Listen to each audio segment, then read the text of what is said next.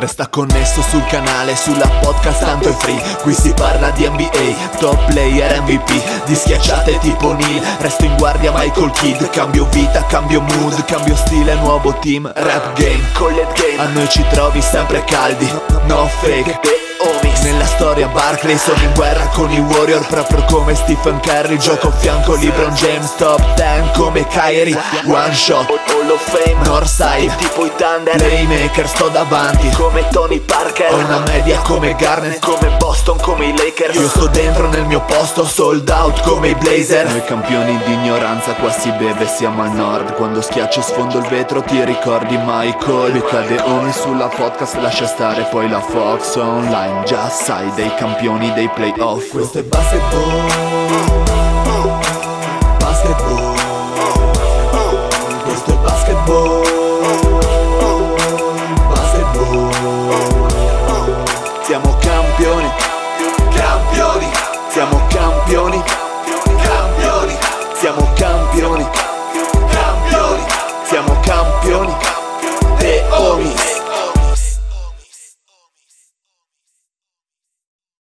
Benvenuti a questa nuovissima puntata di The Homies. Ritorna la voce ficcante del Dile. Eh, Basta cialtroni. Un saluto al Di. Al Dile. Al dire a se stesso. È bello che ho esordito con basta cialtroni. Un saluto allo zio. Grandissimo, dire sei già carichissimo, Eh, mi sì. sembra di, di, di intuirlo vagamente. Comunque un saluto a tutti, a chi si inventa dei podcast incredibili e a soprattutto agli assessori un po', un po' così, un po' diversi. Un saluto a tutti. Un saluto al Marione. Buonasera a tutti, io non so a chi si stava riferendo in particolare lo zio, ma forse, forse ha sentito che nell'aria c'è- ci sono grosse novità in arrivo e, e quindi lo ringrazio per quest'assist che giro volentieri a Lorenzo, che so che Ma freme guarda, dalla voglia di quello dirci qualcosa. de- No, no, no, no, no, no, Sì, non, me sì. non- non diciamo Ah, niente, non, di- non diciamo niente. Ma come non, di- ah, non diciamo niente, non diciamo niente, va bene, allora niente. Un, sa- Niente, eh, un saluto a Lorenzo che Buona- inizia un nuovo podcast sul calcio. Grandissimo. Non diciamo niente, hai ragione.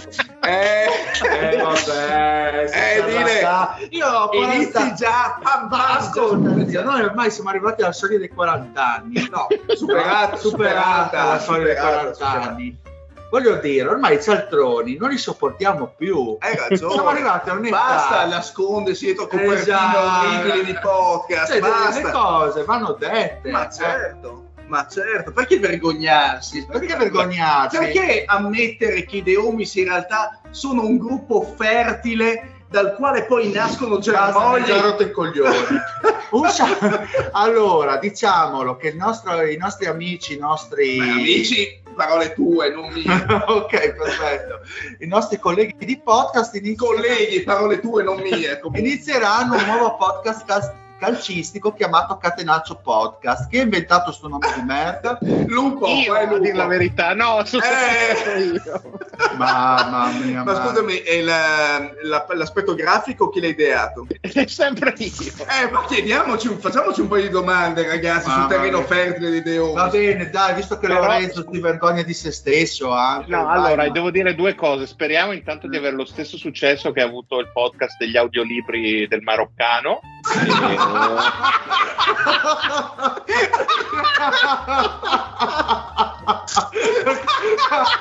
Eh, guarda, qua Mario ti sei superato. questa, questa è di una cattiveria. E boh, ma ragione. No, ma, quello, ma quello che è iniziato sette anni fa, giusto? È Sì, che è rimasta sta la prima puntata. Eh, vabbè, ci vuole il tempo che ci vuole. E Otto seconda anni di no, scusami, no, uno l'ha già fatto, quello sui Cavaliers l'ha già fatto. bellissimo, quello era l'episodio pilota. E due, faccio i complimenti a, a Lorenzo che ha usato la psicologia inversa sul dile per farsi promuovere il podcast. È un genio, grande. Eh, le Ho ventichine. buggerato il dire, no, vabbè, Esatto. ma vabbè. Ah, fi- fi- finché, finché non, non c'era nulla in pentola, volevo mantenere un po' di anonimato, invece avete Ma svelato. che cazzo nulla in petola? Lunedì registrato. Eh, ma non Eh, abbiamo infatti- niente. Eh, ah, perché, non, no. perché non avete contenuti, ma questo è normale, ragazzi.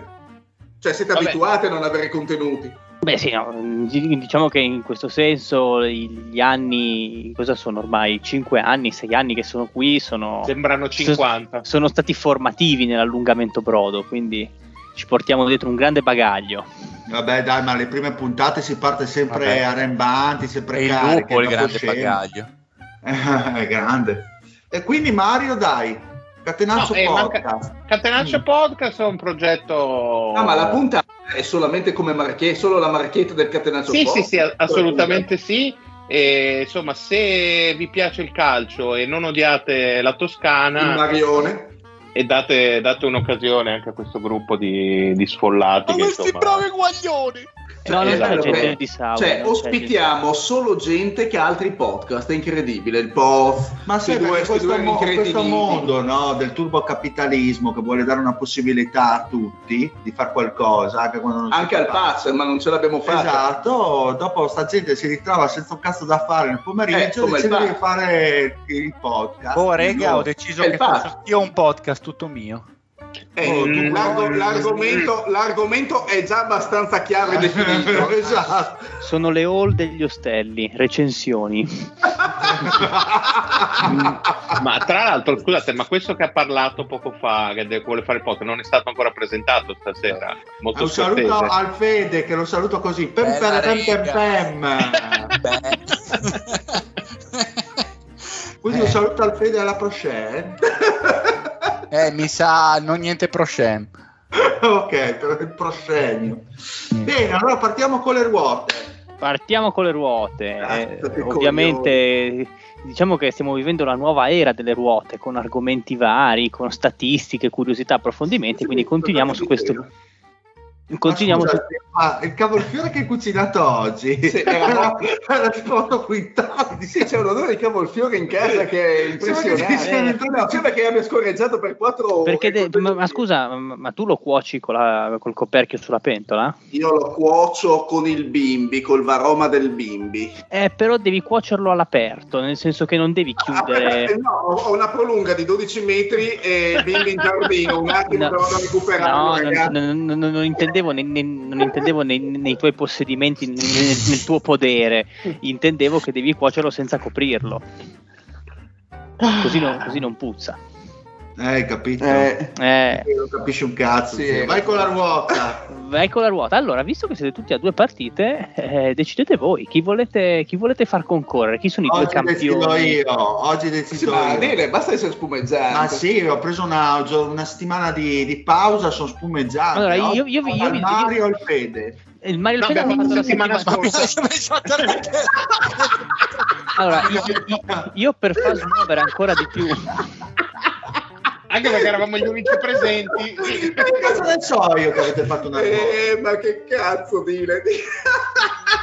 tu sapevi che avevano fatto la ruota allo Ma non me ne frego una madonna. Ah, allora. La ruota o no. In, in teoria sì, perché il Mario l'ha scritto che non ho fatto pasticcionate, infatti sono molto orgoglioso di me stesso e voglio...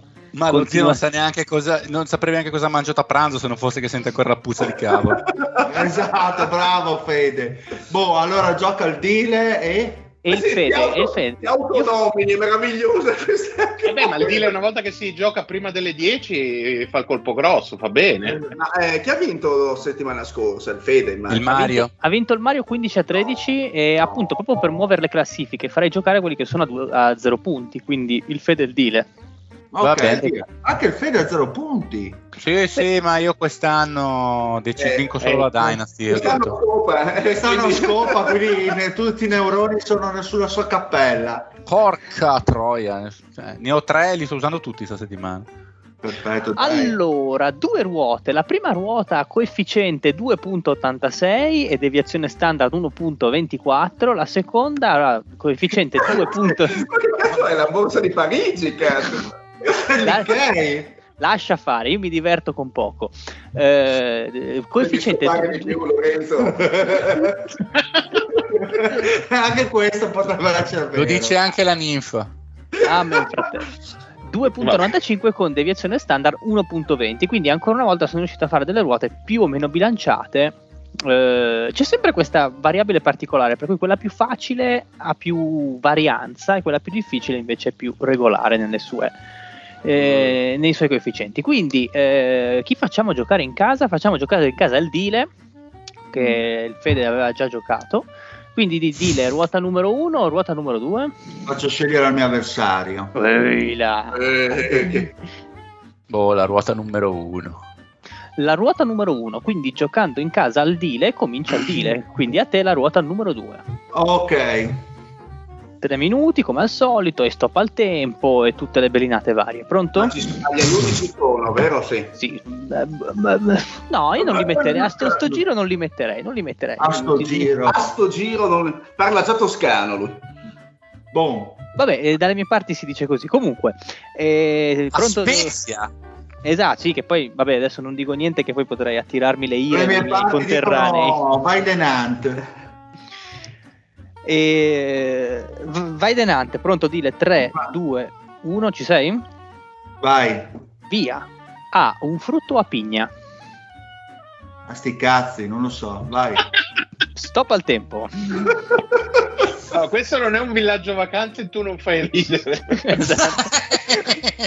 Grandissimo, che citazione. Sì, sì. sì. Pedro. Pedro, ecco, esatto. Pedro, guarda, mi stai facendo arrabbiare, Pedro. Eh, pronto? Sì, vai. B, Stato dell'America Centrale. Baltimora. S- mm, errato. C, mitica regione del Vello d'Oro. Cappadocia. Errato. D, il terzo genere del greco. Eh, passo. E, una Watson del cinema. Emily. Errato. F, Porto di Cipro. Passo. G, un colpo nella box. Gancio. Esatto. H, pittore giapponese. Passo. I, capanna della steppa russa. I- Inuit. Errato. L, pianto di cane. La, eh, latrato. Esatto. M, la torre più alta di un castello. Eh, passo. N, simile all'albicocca. N- Nespola. Esatto. O, vanno a braccetto con lo champagne. Ostriche. Esatto. P, dolce tipico leccese. Passo. Q, la tastiera che usiamo. Cuerti. Esatto. R, è appoggiato sullo scalmo. Rostro. Errato. S, non è pepe. Sale. Esatto. T, autore della Gerusalemme liberata. Tasso. Esatto. U, la moglie latina. Passo. V, si usa per fare le ceste. Vimini. Esatto. Z, a numero atomico 16. Passo. Stop al tempo. Però, Lorenzo, Eh, posso fare una, un Emily? Watson, Posso- vero, Mario? Esatto. Sì, perché Eh, esiste c'è- davvero. Tu esatto. pensavi ad Emma Watson? Io pensavo ad ma Emma Watson, Watson è un'attrice comunque che è nominata Candidata all'Oscar, veramente. sì, allora gliela diamo buona, non c'è nessun problema. sì, sì. Quindi no, no, con, con Emma Watson barra Emily Watson a cui non stavo pensando, 9 risposte esatte per il deal e 1.15 eh, 1 minuto e 15 secondi rimasti sul cronometro, quindi buon primo giro per il deal. Dopo le prime lettere un po' zoppicanti si è ripreso molto bene. Pronto deal per il ritorno? Vai. 3, 2, 1, via. A, un frutto a pigna. Avocado. Errato. B, Stato dell'America Centrale. Baltimora. Boh. eh, passo. C, mitica regione del Vello d'Oro. Eh, passo. D, il terzo genere del greco. Dramma. Errato. F, Porto di Cipro. Eh, Con che lettera? F, Con F. Firenze. Passo. H, pittore giapponese. Anzo. Errato. I, capanna della steppa russa. Inuit, l'avevo già detto. No, errato. Ah, E- M, la torre più alta di un castello. maggiore. Non te la posso dare buona. P, dolce tipico leccese. Porca troia, non so. Quasi. Eh, Eh, andiamo avanti. R è appoggiato sullo scalmo. Boh, passo. U, moglie latina. Ubi. Errato. Z a numero atomico 16. Zolfo. Esatto. A un frutto a pigna, ricominciamo. Passo. B stato dell'America centrale. Eh, affanculo. Eh, stop al Belize. Belize era Eh, giusto. giusto. Era giusto Belize che su- su- su- sul gong eh, diciamo che io do sempre, cioè nel momento in cui la dico e scade il tempo. Ma sì, non preoccuparti. lo- quindi- Ma me va bene. Va bene, 11 risposte esatte per il Dile, quindi buona performance, diciamo, tutto sommato. Facciamo un attimo una rapida correzione. A frutto a pigna, ananas. Ananas. Ah, Ma che cazzo di pigna è? Ah, Una pigna in culo. esatto. Ah, no, Eh no, adesso eh, ho capito per, per la buccia. Sì, sì, sì. in, sì. teoria, in teoria è una pigna. sì. C, Sì. mitica regione del Vello d'Oro. Era la, la Colchide. Ah, Mm. Porca puttana. Eh, qua mi gli rompe un po'- argonauti insegnano. Qua mi rompo un po' i coglioni. Argoana. C. eh, eh, D, il terzo genere del greco. Era il duale. Ah, no, Duale. Al duale come, come lo sloveno, ok. Sì, sì. Eh, F, Porto di Cipro. Eh, aspetta. Il- il- lo zio secondo me ce l'ha. Sì, però, infatti volevo suggerirglielo, ma boh, non Eh, mi viene. Non Famago- mi viene. Famagosta. Fa- Famagosta, sì. Famagosta. Mm. Sì, sì. Ah, quello di Bragadin a Famagosta. H, pittore giapponese. Eh. Okusai, quello delle onde. Ah, quello delle onde. Ah, ok. Eh, non mi veniva in mente il nome. I, capanna della steppa russa. Non è- Era, era l'Isba, esatto. O Izba o Isban, va bene. M, la torre più alta di un castello, non ti posso dare maggiore. Cos'è, perché- maschio, non è, il non è- maschio? il maschio è sbagliato se è maschio, eh. Al- è, è mastio. Mastio. Ah, il- Mastio. Il malmastio non è la parte centrale del castello. Il- eh, eh, dipende perché comunque solitamente la torre è la parte più alta del castello e sta al centro, però proprio a livello architettonico, anche se non è al centro e se è diciamo, sulle mura di cinta, il Quindi Di solito è il centrale, diciamo. Esatto, Mhm. esatto. No. Eh, P, dolce tipico leccese. Pasticciotto? Pasticciotto, esatto. R, questa l'ho fatta abbastanza stronza perché è appoggiata sullo scalmo, è appoggiato sullo scalmo. Nessuno è esperto di... eh, è il remo, il remo con cui si va. Lo scalmo è quella Ah, lo specie scalmo. Ah, ok. di, è quella specie di, di, di Sì, sì, sì, di di esatto, Mhm. esatto. E poi la moglie latina era Uxor? Uxor, esatto. Mm. Quindi 11 risposte esatte, dai, tutto sommato ottima, ottima prova. Fede, tocca a te, sempre i canonici 3 minuti, quando ci sei, dillo. Prego. 3, 2, 1, via. A, pesce affumicato. Eh, Alice? Non, eh, stop al tempo. Eh, non te la posso dare buona, No, non è, non è. per- perché le No. alici sono più sotto sale che, che affumicate. Purtroppo non Sti è. grandissimi- Ma ci arrivi. Oh. Tranquillo. 3, 2, 1, via. B, il Super Saiyan della leggenda. Broly. Esatto. C, biblico traditore. Eh, C. Caino. Esatto. D, sposa di Otello. Eh, Desdemona. Esatto. E, un esilio di Napoleone. Eh, Elba. Esatto. F, il nome di esili. Passo. G, lega di ferro carbonio. G. Lega di ferro carbonio. Passo. H, imperatore giapponese della seconda guerra mondiale. Ehm, Iramoto, no, non è quella. Non posso dartela buona. I, celebre No, no. singolo di John Lennon. Imagine. Esatto.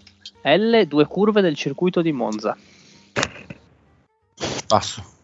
M, lunga 42 km e 195 metri. Maratona. Esatto. N, una trappola dei pescatori. Vanassa. Esatto. O, opposta all'alfa.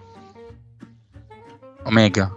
Esatto. P, movimento moto ondoso dell'intestino. Peristalsi. Esatto. Q, movimento cristiano inglese derivato dal calvinismo. Cristiano. Quaccheri. Esatto. R, è pregiato il suo corno. R. Passo. S, uno dei re di Roma. Eh, Servostilio? Non posso dartela buona. T, quasi, il, suo, il suo vero nome è Mario Girotti. M. No, che lettera? T di Taranto, il suo vero nome è Mario Terence Girotti. Hill. Esatto. U, una base azotata. Pronto? Eh, passo. Stop a tempo. Chi è? Chi parla? Terence Hill che ti chiama.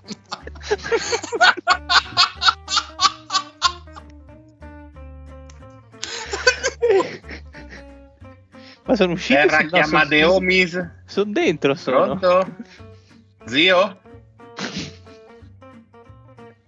Zio? Eh, È morto tutto. ha scritto no? qualcosa? N- Non, Non vi sentiamo senti- scritte. No- noi sì, però. Ma, eh, vabbè, continuiamo mentre. Sul pronto sono imploso. Signor Presidente. Pronto? Eccoli. Eccoci. Pronto? Bentornati. Benvenuti. Pronto? Pronti? Ma credo che non ci sentano ancora. No, no, ci- vi sentiamo. Ah, ok. ok, ok. È stato un momento di grande, di grande comicità. Eh beh, ma certo, indubbiamente. Ma per Eh, noi che dicevamo pronto? Sì, io stavo andando, stavo andando avanti tranquillamente, poi si sente improvvisamente la voce del Dile così fuori campo che fa pronto. Ma ringrazio il cielo che abbia detto solo pronto. va là. Pronto, Eh, pronto, pronto, metto giù. E insomma, ehm, quindi dicevamo, eravamo rimasti alla U. Pronto, Fede? Sì. Via. Pronto? Pronto? Scusa, Uh. scusa allora, scusa. No, no, eh, ci mancherebbe. Eh, voi subirete tutti la mia Sono. ira nell'aldilà. 3, 2, 1, via. U, Pronto? una, una base azotata. Eh, passo. V, magia nera delle Antille. Passo. Z, dolce tipico di San Giuseppe. Zeppole. zoccola. Eh, esatto, stop al tempo. A Sentito cazzo, una- non lo sapevo. Ho sentito Ah. un aiuto fuori campo. che- No, è adesso un'altra cosa. Allora, allora Cioè, do- se me ne fornisse una sarebbe un aiuto. Vuoi una zeppola? Eh, sono buoni. Sì, Mario, sì. Ah, 40 secondi rimasti, 12 risposte esatte, quindi hai già vinto, però Oh, non ti, non ti non Grande ti- prestazione del Fede. eh. non ti adagiare perché comunque conta anche il numero di risposte Vero, esatte vero. perché vale come tiebreaker in caso di arrivo di parità. 3, 2, 1, via. A. Pesce affumicato. Passo. non mi viene in mente. F. Il nome di Esili. Festus. Esatto. G. Lega di ferro carbonio. La Ghisa. Esatto. H. Imperatore giapponese della seconda guerra mondiale. Hirohito. Esatto. L. Due curve del circuito di Monza. Passo. R. È pregiato il suo corno. Questa qua è coefficiente 1. Eh, sì. Non mi viene in mente, passo. S. Uno dei re di Roma. Servio Stilio. Errato. U. Una base azotata. Rispondi se vuoi. Stop al Non tempo. lo so. Ok, quindi ripartendo dall'inizio, diciamo che hai fatto un po' una ruota al contrario, perché le ruo- le- le- quelle facili me le hai canate. Perché comunque A, Quante pesce a ha fu- fatte- Quante ne ha fatte alla fine? ne ha fatte 15. Ok. Quindi vince il Fede 15 a 11 questo giro. Correzione veloce, A, pesce affumicato era La ringa. la ringa. Inga. Ah, non mi era venuto, è vero, la ringa, che scemo. Va bene, va bene. E L, due curve del circuito di Lesmo. Monza erano le due lesmo, esatto. Ah, le due lesmo, giusto. E R è pregiato il suo corno, Il Fede. rinoceronte. Il rinoceronte. rinoceronte. Oh, mi viene in mente l'ippopotamo senza, senza un senso, vabbè. che non ce l'ha. Che È non ce l'ha. meraviglioso. Perché, ma es- ma glielo perché glielo tagliano, perché esatto, perché glielo tagliano, per quello non ce l'ha. Quindi l'ippopotamo è un rinoceronte senza corno, tutto, tutto, tutto torna. sì, sì, come gli albanesi sono come i baresi sono degli albanesi che non hanno smesso di nuotare. l'altro, mi permette di dire, ippopotamo è uno degli animali più terrificanti sul pianeta. No, Mamma è- mia, uno dei più cattivi. Più ca- cioè, cattivissimo, sì, sì, cattivissimo l'ippopotamo, che lo vedi tutto coccoloso invece è di una, No, no, una, una cazzo, carogna. Cavolo, io vedo come si come distrugge. Presente quando gli danno tipo i cocomeri e loro li distruggono in mezzo? Io faccio vedere la testa di Kukoc quando vedo quei video. e vai a dormire sereno. Pensavo pensassi a Kupos quando vedi un ippopotamo. No, no, no, no, no. Quello è solo quando mi specchio. Sei meraviglioso. Uh, uno dei re di Roma, Servio Tullio, Servo tu. Servio Tullio. Una base Che cazzo era Ostilio qualcosa? C'era Tullo, sti, Tullo Stilio. Tullio Stilio. Tullo Stilio. Eh, una base azzottata era Uracile e Magia Nera delle Antille con la V. Voodoo. Il Voodoo. voodoo, il voodoo, Il esatto. voodoo, il voodoo. Tra l'altro, Fede, grandissimo che mi hai beccato Terence Hill, non, eh, non l'avrei mai Vabbè, no, dai, era facile Terence Hill. Eh, vedi, io ho dato coefficiente 4 Qual perché era, qual era pensavo la, che domanda, la domanda di Terence Hill? il Eh, suo quando vero... siete saltati. Eh, Ah, è esatto. vero, è vero, cioè T, il suo vero nome è Mario Girotti. Ah, ok. E invece non avevo capito la B, la, doma- la- la risposta del- della B di Bologna. Super- Qual era la domanda? Super Saiyan della leggenda? Broly. Broly. Boh, questa non avrei mai saputo. Ok, Perché sei vecchio, non sei al passo con noi giovani. questo è vero. Quindi il Fede si porta a tre punti, raggiunge il Mario in classifica e Esatto. vogliamoci tutti bene. Grande il Fede. Numero E quindi possiamo, possiamo andare con i saluti, Dine? Quindi mi sono, mi Esatto. sono meritato di venirvi a trovare a breve. Esatto. Puoi andare a Vabbè. testa alta.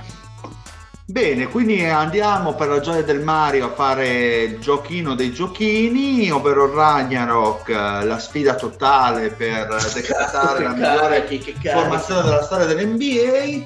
Andiamo ad ovest, abbiamo gli scontri ad ovest, quelli dell'est ci mancava solo un match, ma ha detto il Fede che non ha voglia di farlo. Perché verrà rovinare tutto, esatto. Fede? Vuoi rovinare tutto? E Ma scusate, ma, ma- ma scusate, ma facciamo, facciamo quello scontro all'est, così ce lo togliamo e facciamo le cose ordinate, no? Eh, perché se dopo Lorenzo con la confusione va in crisi. Oh, ho fatto Eh, un'altra si può fatto un'altra- fare purché mi diate il tempo men- di andarlo a ripescare perché non mi ricordo No, vabbè, no, no, no, dai, allora andiamo, andiamo, Vabbè, ma da, andiamo da fa- scaletta. Abbiamo quattro scontri oggi, sicuro ne faremo solo tre, ne- me lo sento e dopo recupereremo La est e prossima ovest. facciamo un compendio. Facciamo un No, io compendio. comunque vorrei, esatto. vor- vorrei che venga messo agli atti che anche stasera la ruota pulita, come il culetto di un bambino. È vero. Stai, stai migliorando, eh, ragazzi. Stai migliorando. Sto tornando, È, sto è- tornando. è il- è il terrore dover andare dallo zio a farsi rimettere a posto stile educazione siberiana. Allora, andiamo con le sfide dell'Ovest. Abbiamo i Lakers contro i Suns presentati da Fede. Abbiamo Spurs contro i Jazz. Spurs Jazz, Jazz. sì, quello di... Quello di, Quello di Will Smith. Quello di Willy, principe di che verrà presentato dal sottoscritto. Quello che volava via dalla finestra, lanciato Esatto. dallo zio. Esatto, lanciato da chiunque, perché chiunque... Beh, lo vecchio chiamava lo zio che somigliava al Marione solo nero? Come si chiamava? Lo zio Phil, lo zio Phil. Lo zio Phil. Che tra l'altro è, è morto, è morto. poverino. Eh sì, E sarà preso un infartazzo, pesava 300 kg. Allora, poi abbiamo Golden State eh, Warriors contro Portland, eh, Che cioè, Warriors. zio e Barra, Marione. barra Marione. Se- Marione. Sì, se ovviamente il Marione vuol parlare, visto che conserverà le energie per lunedì. Comunque, dai. Invece, Bravo. Lorenzo- C'è un po' di agrimonia. Eh. Sei invece invidioso dei successi altrui, incredibili. Ma più successo di Homies, dove lo posso cercare? Negli eh, altri Lorenzo presenterà Rockets contro Seattle Supersonics. Supersonics. Oh yeah. Bene, parti tu Fede con eh, per contro Dio! Lakers Suns. Sei Los Angeles. Los Angeles. Allora, allora, or dunque, intanto parliamo dei quintettielli. Abbiamo Magic Johnson, Kobe Bryant, Elgin Baylor, Pau Gasol e Karim Abdul-Jabbar, come dicevano in eh, tutto in famiglia. E dall'altra parte abbiamo Steve Nash, Walter Davis, Connie Hawkins, Charles Barkley e Alvan Adams. cioè, E Tony Capozzo. Ricordiamo che i Lakers sono la squadra che di diritto partecipa già a questa fase finale dell'Ovest. Esatto, quindi si, si sono, si sono riposati al primo turno. si sono riposati al primo turno, quindi potrebbero avere delle difficoltà a carburare. Eh, esatto, esatto. Non so Oddio, se non sono parlare carburare quando c'è Kobe.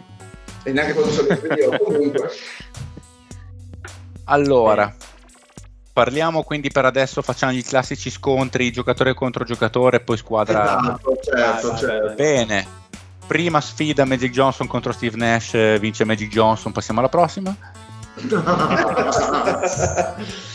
eh, vabbè.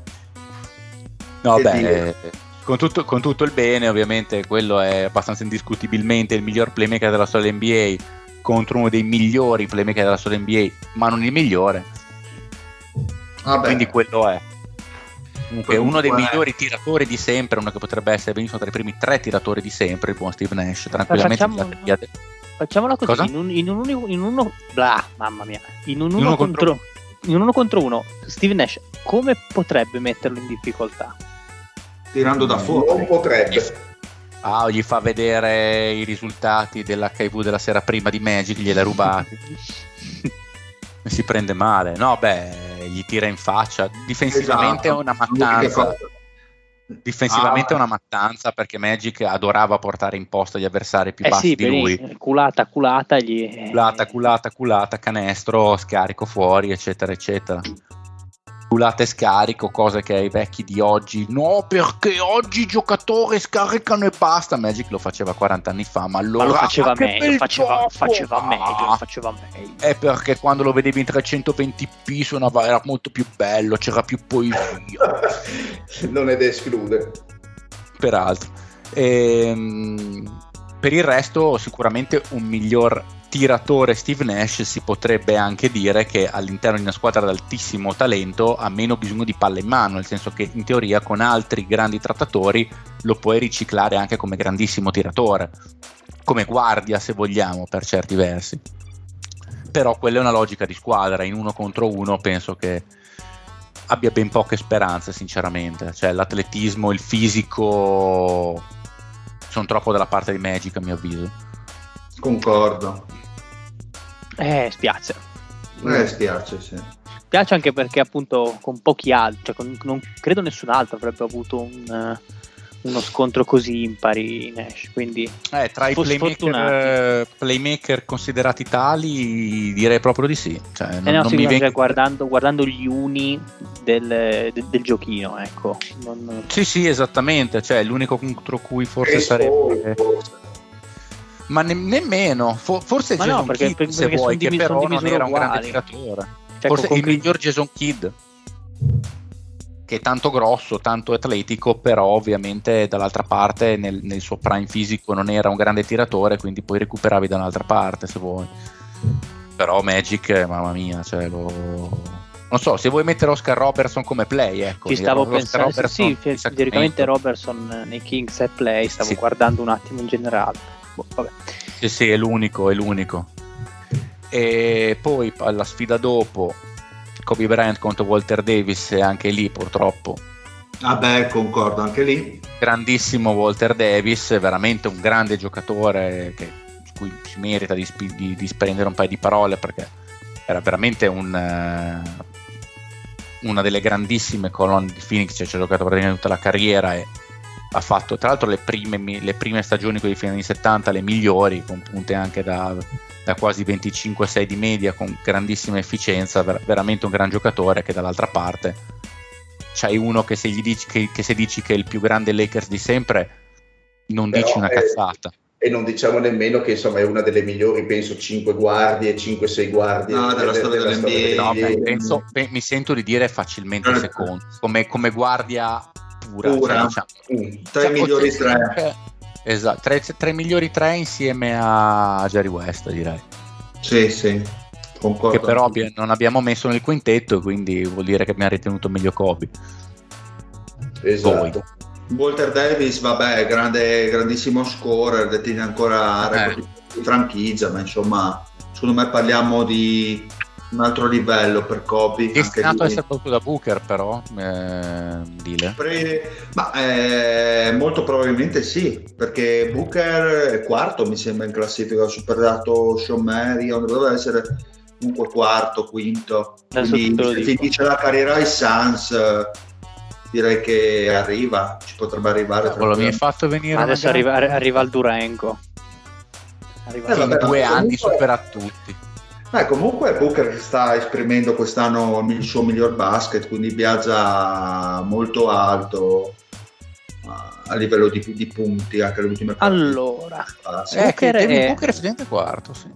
Booker prego, è a 12.450 ma quello che ne so del Phoenix Suns porca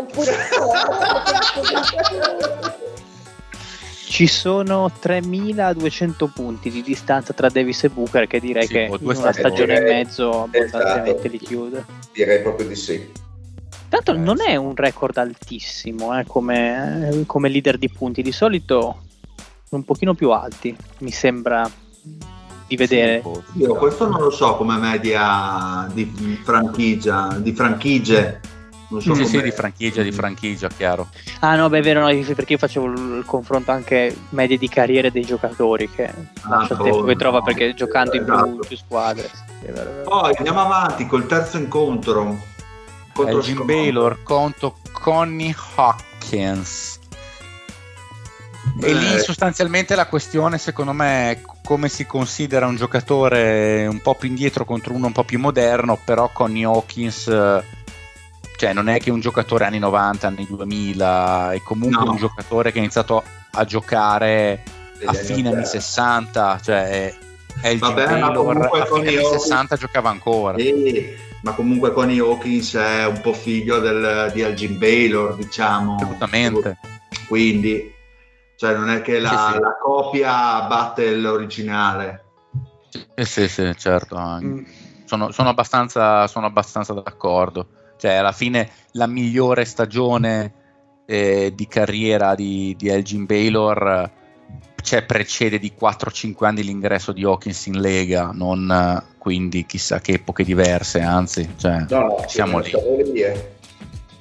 E quindi lì secondo me è giocatore comunque più atletico eh, sostanzialmente. Poi a livello tecnico devo dire la verità non conosco abbastanza i due per dire chi fosse più tecnico però Baylor il primo sicuramente a giocare sopra il ferro e anche Hawkins lo faceva e come. Però forse un po' più, più fisico era un po' più grosso Elgin Baylor però tra i due sinceramente mi sembra si sia esibito a livello più alto il giocatore dei Lakers e poi di Baylor c'è la famosa mistica no? che andava a fare servizio eh. militare e poi faceva e poi andava a fare 30 20 18 sì esatto a me quella è una cosa che mi ha sempre fatto impazzire come, come aneddoto impressionante.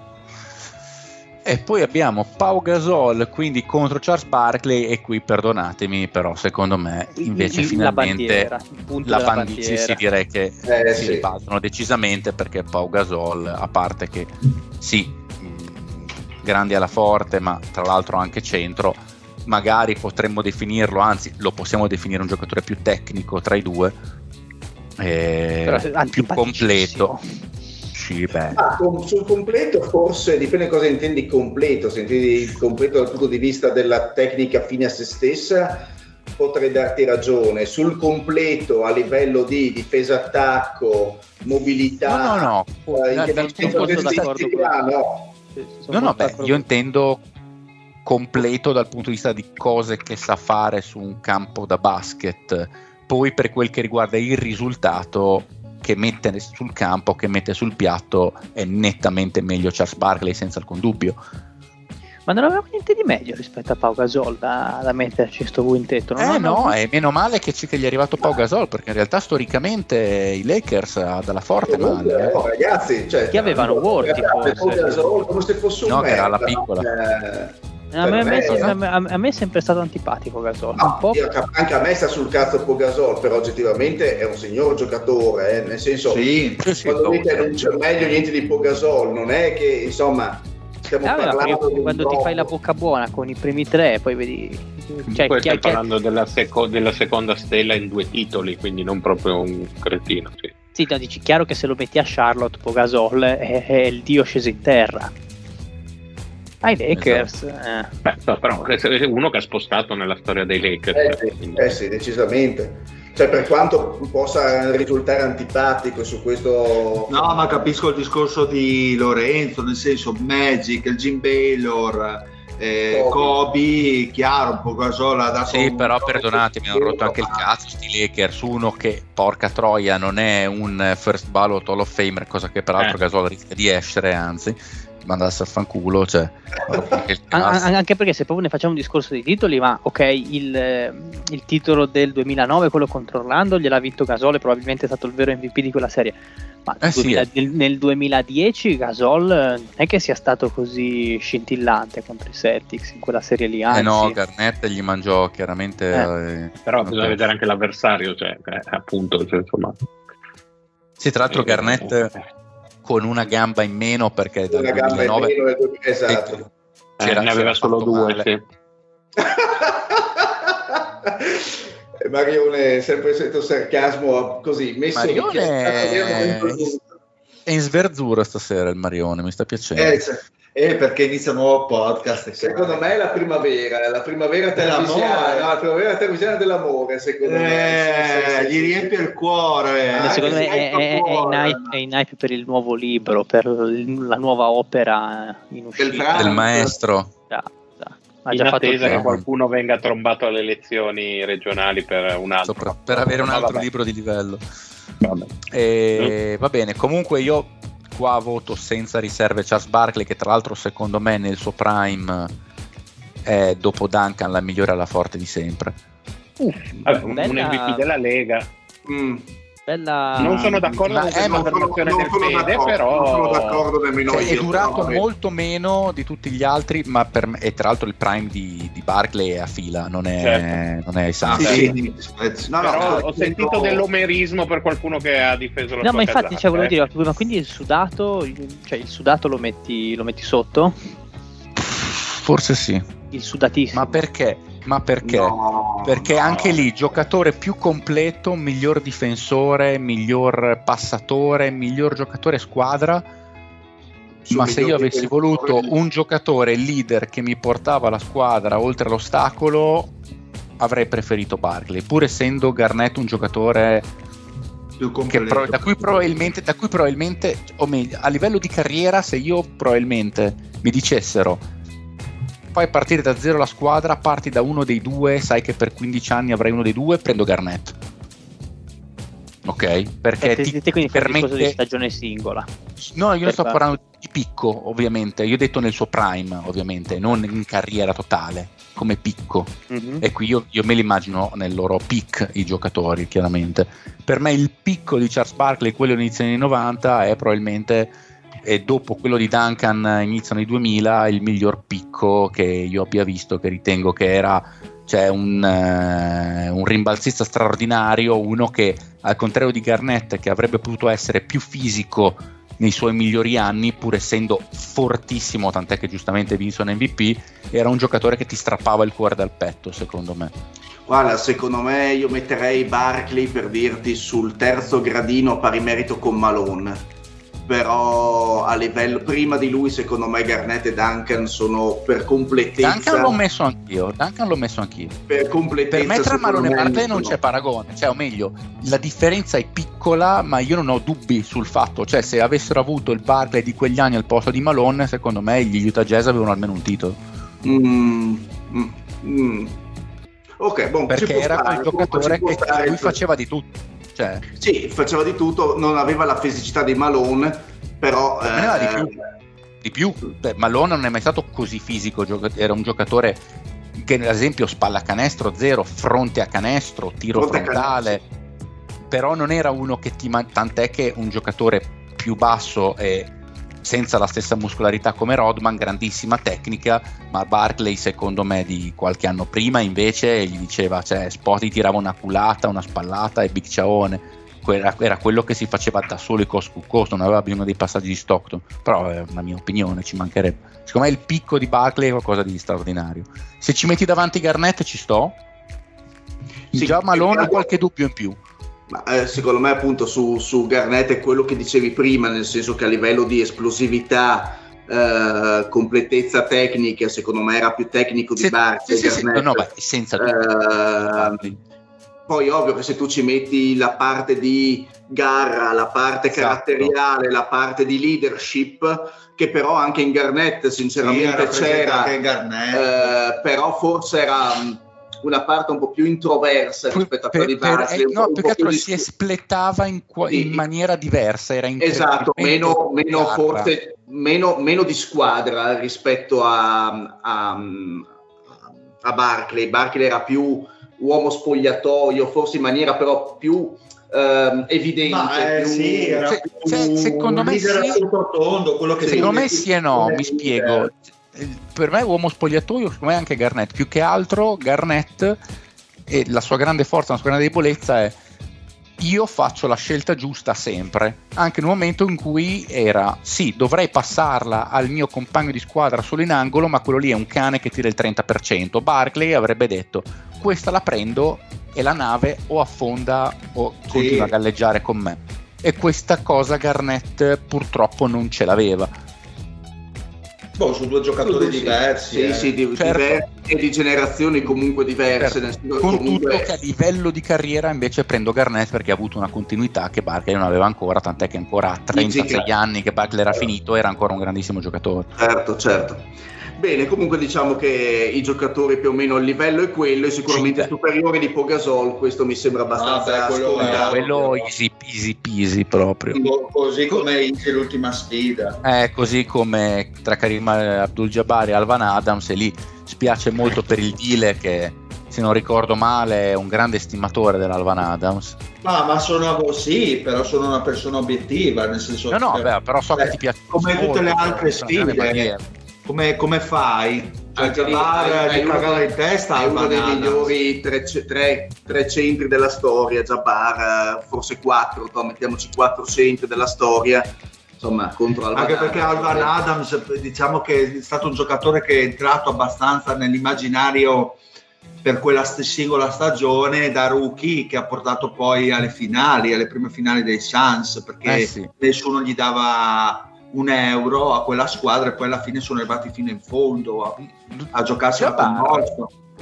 Mm. Se io vi dicessi che ci sta che sia il numero uno di sempre, no, ma eh, tipo all time, eccetera, ma come, eccetera. Ma come centro o come giocatore? No, se dicessi che se uno vi dicesse per me va bene Jordan, va bene Russell, va bene quello che vi pare, LeBron, per me il numero uno di sempre è Jabbar. Allora, è una cazzata o ci sta? Bestemmi peggiori, dai. Io avrei, io avrei difficoltà a metterlo anche come primo centro assoluto, quindi per esclusione ti direi no. Nel senso che mh, mm, ovviamente la, la Pensa la... che io nel... Vai, vai, scusa Lorenzo. No, no, no, no, no anzi no, sono intervenuto io gamba tesa, finisci pure. No, nel senso che già come centri sarei un pochino indeciso tra mettere tipo avevo messo Chamberlain mh, mm, davanti a Jabbar Mm, ma potrebbe essere a livello di un uh, Shaq o Lajuon come centri, mettiamola così, con caratteristiche diverse, quindi chi più in una cosa, chi meno nell'altra, però diciamo... Boh, lì dipende un attimino dalle... Esatto, quindi come giocatore assoluto siamo lì nelle altissime posizioni, ma non come primissimo in assoluto, mm. per il mio ovviamente modo di vedere, di vedere sì, anche i giocatori come ha detto Mario, ne ho sentite di peggiori, di bestemmie, ma non... Uh, Nel senso, è comunque una cosa che mh, mm, non sento a credere che qualcuno possa pensare a cittadinanza, magari non siamo mm. d'accordo, però allo stesso modo fa ridere che eh, si potrebbe dire alla stessa maniera che eh, Karim possa anche essere considerato non il miglior centro della storia dei Lakers quindi eh, sì. secondo me oh, il, livello, il, confine... il livello è UFO, eh, il livello è UFO no, il fermo restando che per me che... non c'è dubbio in realtà no no ma il confine è talmente labile in queste cose che comunque stiamo parlando cioè, delle prenderesti il Shaq No, no, no, ma, lo prenderei Jabbar no. senza dubbio ah. per carriera. Come, no, no però per me non c'è dubbio. Qualcuno, che qualcuno possa dire che insomma certo. Shaq eh, certo, certo, certo. a questo posto. Ma sai non cosa? È... è... che noi abbiamo preso l'anno dei Lakers. Non neanche troppo sbagliati, sì sì, beh, chiaro. e che gli anni ah. di Milwaukee ovviamente qui non contano, ma gli anni di Milwaukee eh, ma sono diversi. Sono diversi. No, no, beh, io, io, quando parlavo di Jabbar, miglior giocatore di sempre, ovviamente eh, quelli di Milwaukee contava anche quello, cioè, in cui faceva 34-17. Certo, ma era il miglior difensore della Lega, peraltro. Comunque diciamo che le posizioni sono quelle, se non è il primo, il terzo, se non è il terzo, il quinto, ma stiamo parlando di 10.000 ah, giocatori, giocatori della storia e siamo lì, insomma, quindi cambia ah, certo. poco, cambia pochissimo. Sì, dopo diventa abbastanza soggettivo, io penso che comunque... D'altronde c'è chi ha messo Bill Russell il miglior giocatore della storia, quindi insomma possiamo dirla tutta. Comunque... Grande intenditore, grande intenditore il Dile. Grande. Sono ancora fermamente convinto di questa cosa qua. Sono Bravo, come, come, loro e vanno in giro a dire che Iverson è uno dei migliori giocatori Bra- del Bravo, bravo. Io l'avevo messo terzo, penso a Bill Russell, me lo ricordo, dietro Jordan e LeBron, quindi te lo appoggio tantissimo, dile si vede che tu ne sai a differenza di quel puzzone che ti porti appresso ormai da, da 35 anni. Oh, che io l'ho preso fuori dai 20 Bill Russell figura. E sei, sei un rovinato. Sbagliato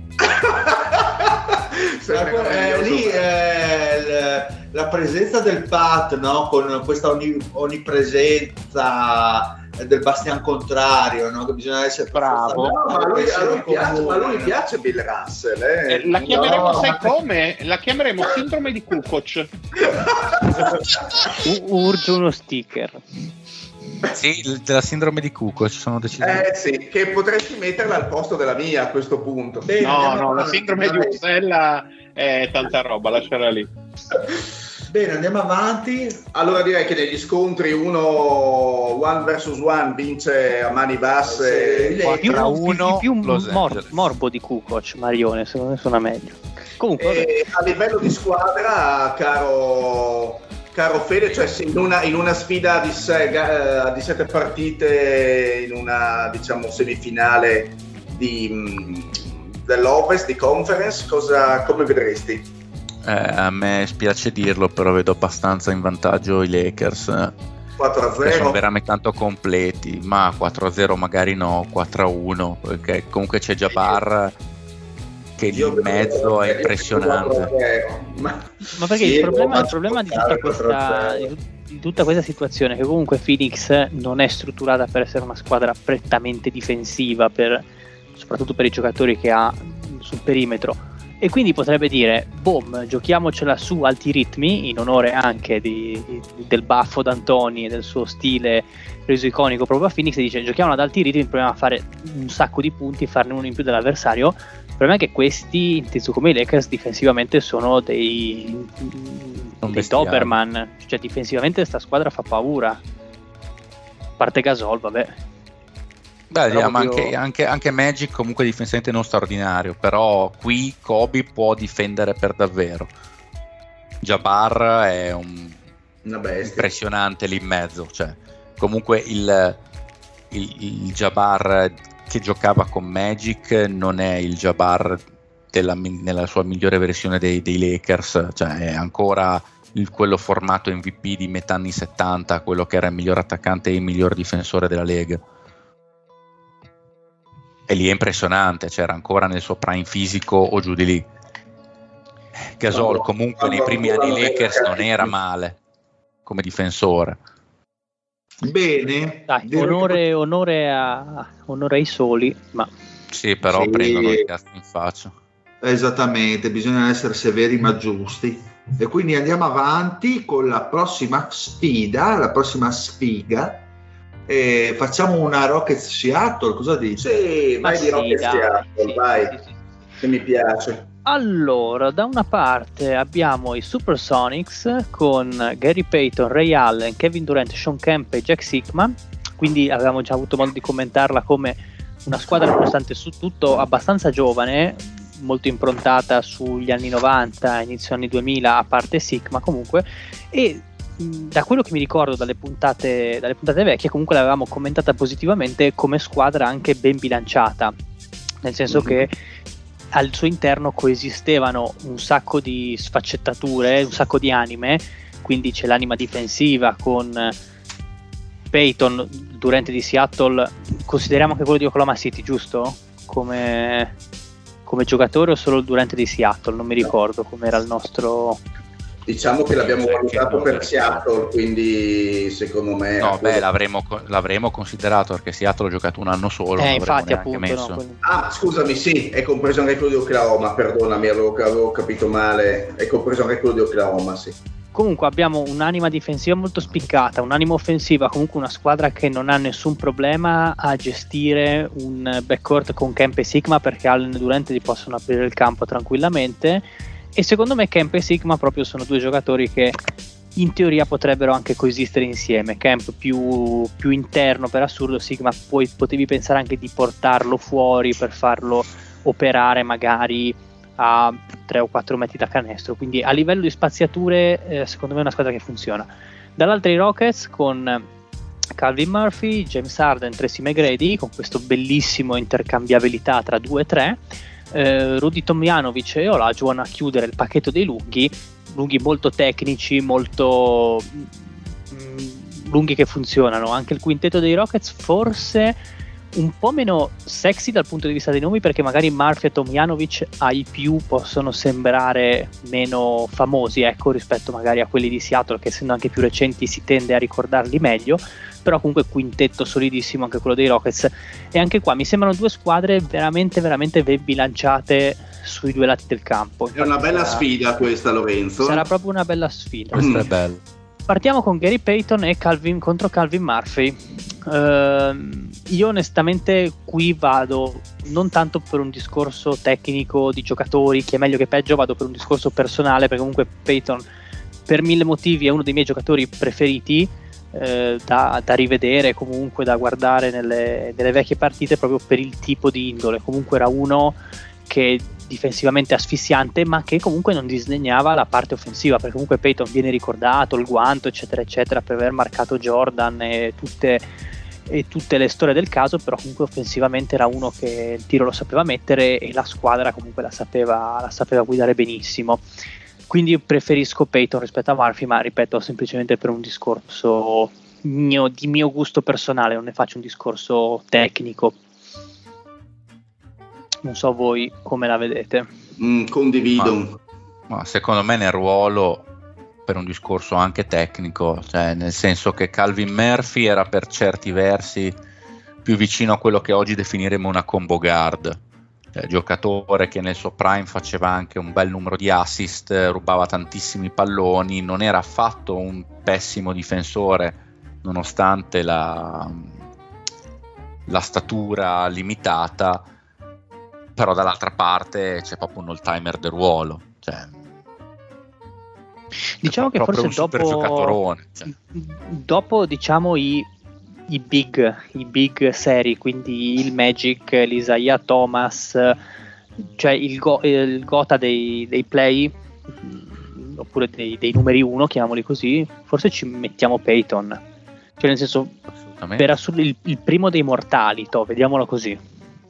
Ma in realtà giocatore di altissimo livello Peyton, cioè, no, no, ma non lo secondo me, nel, secondo me eh. nel Gota anche lui, nel senso che ovvio non è un nome che, che rimane nella memoria collettiva in stile Stockton, eh, in stile uh, che cazzo ne so, Magic, però un, secondo me un, un, play completissimo, cioè uno dei migliori play della storia, Gary Payton. Come dicevi tu, non si ricorda la sua difesa, ma non è solo difesa Gary Payton. Sì, per anni eh, c'era il dualismo tra lui e Jason Kidd. Tra esatto e, e anche leader, cioè la, la, la, parte, la, parte, anche di intangibles di, di, Gary Payton assoluta, secondo me è un giocatore di altissimo livello da quel punto di vista, un, un leader nato.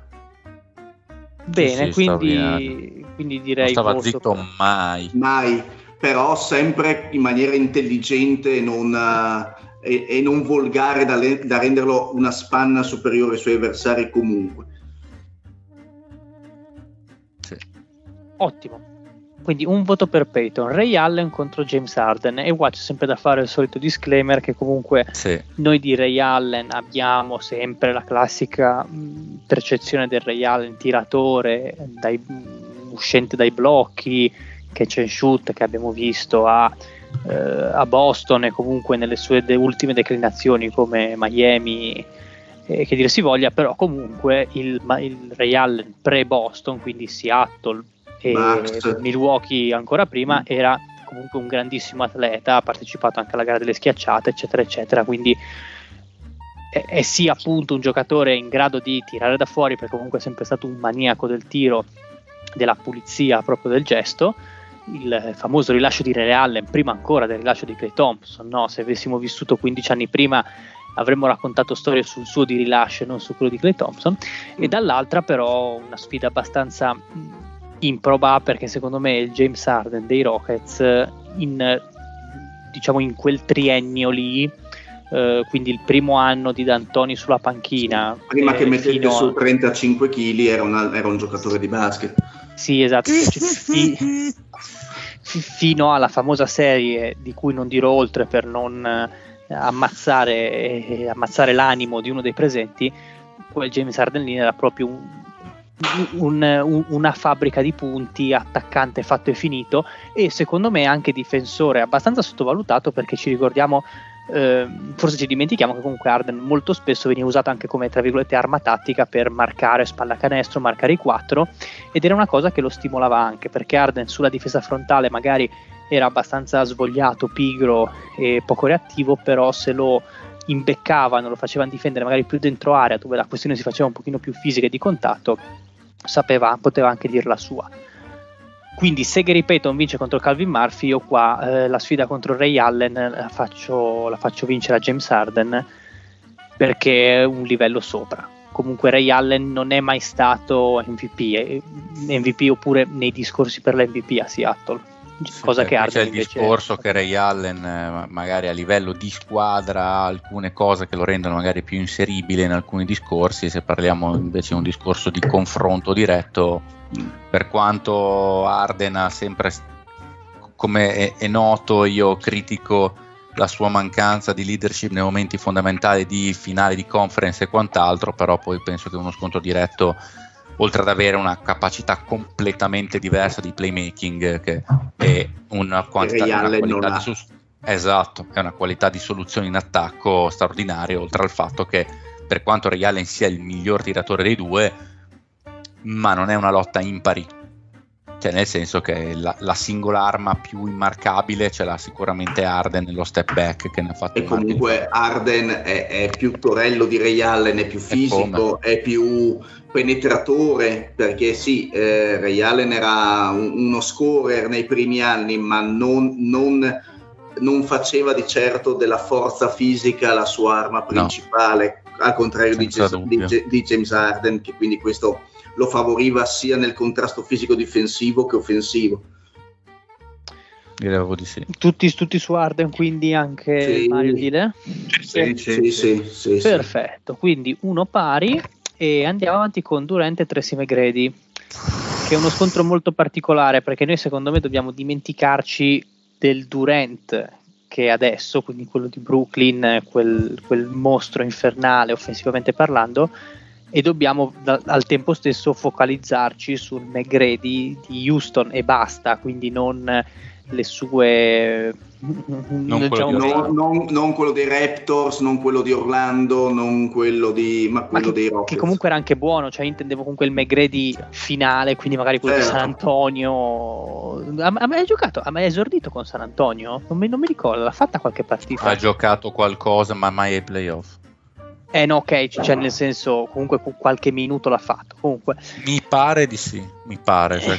spero, spero, di no, sinceramente. Nel dubbio vado a controllare, ma, ma spero non l'abbia fatto. Marione, sono... okay, eh, spa- sparami il tuo giudizio, cioè spariamo i nostri giudizi no, così, senza, senza, spiegazioni tra Durant eh. e, e McGrady, che Va sono bene. curioso. Va bene. Vai Marione. Durant. Durant. Durant. E tu, mm, Lore? Eh, boh. Mm, eh, difficile perché cavolo, McGrady. Fa, fa, fallo fare al dile. Io sono molto. McGrady. Anch'io McGrady. Durante però Houston, pratica... contro, Houston contro KC delle, nelle due versioni io dico Durant eh appunto perché comunque il Durant di OKC lasciamo stare che era, comunque aveva una squadra notevole, Westbrook, Arden, aveva Ibaka, cioè, però comunque Durant di OKC è arrivato alle finali nel 2011 eh, ha quasi ha buttato fuori da eliminare Golden State esatto. cioè, poi Clay Thompson fece quella partita devastante comunque il Durant di OKC magari non era un giocatore così completo ma era completo al 95% secondo me il, gioca- il Durant dell'ultimo anno di OKC era il 98% del giocatore eh, che quegli anni secondo me invece il Tracy McGrady di Houston è un giocatore di basket cioè un giocatore di basket è più completo finito, se vuoi. Più, cioè, esatto è un giocatore di basket invece il Durant di, di OKC eh, è uno scorer punto eh, non, non, sono tanto d'accordo. Sai. Ma allora, da un certo punto di vista, sì, perché Durant difensore si è evoluto forse dopo, cioè Durant è diventato un difensore mm, no, quello dell'ultimo, secondo me, no. Il, il primo Durant al, di alto livello difensivamente si vede proprio nella serie contro Golden State, quella che Golden State vince a gara 7, che è quella del 2015-2016, in cui Durant, giocando da 4 fisso e, non, e mai da 3, sostanzialmente distrugge Draymond Green, che era ancora negli anni in cui faceva qualcosa eh, offensivamente come scoring e sì. lo spazza via dal campo, lo fa, di, lo fa sembrare un povero 4 sottodimensionato di 2 metri e gli inchiodava qualunque cosa al ferro. Però, e però non, è, non, è, non, è, non è il Draymond Green di, du, del, di, due anni dopo, però. Cioè, mm, no, quello è il Draymond Green del, del massimo, a mia memoria. Sì, però a livello di esperienza, di, cioè, il Draymond Green affrontato due anni dopo, secondo me non sarebbe stato posterizzato in quel no, modo. Beh, però il, secondo me di più, perché no. se, se, uno guarda anche soltanto le, le, medie, banalmente, ma era il Draymond Green al suo massimo fisico, quello che ai playoff quell'anno fece 15 di media, due anni dopo ne fa 10 per dire che certo c'era Durante di mezzo due anni dopo, eh. Mm. ci mancherebbe Però altro. Tu, tu, Fede, in questa analisi giustissima stai considerando una serie, tra l'altro proprio l'ultima serie giocata da Durante con Oklahoma City, però ci sono 11 anni dietro di...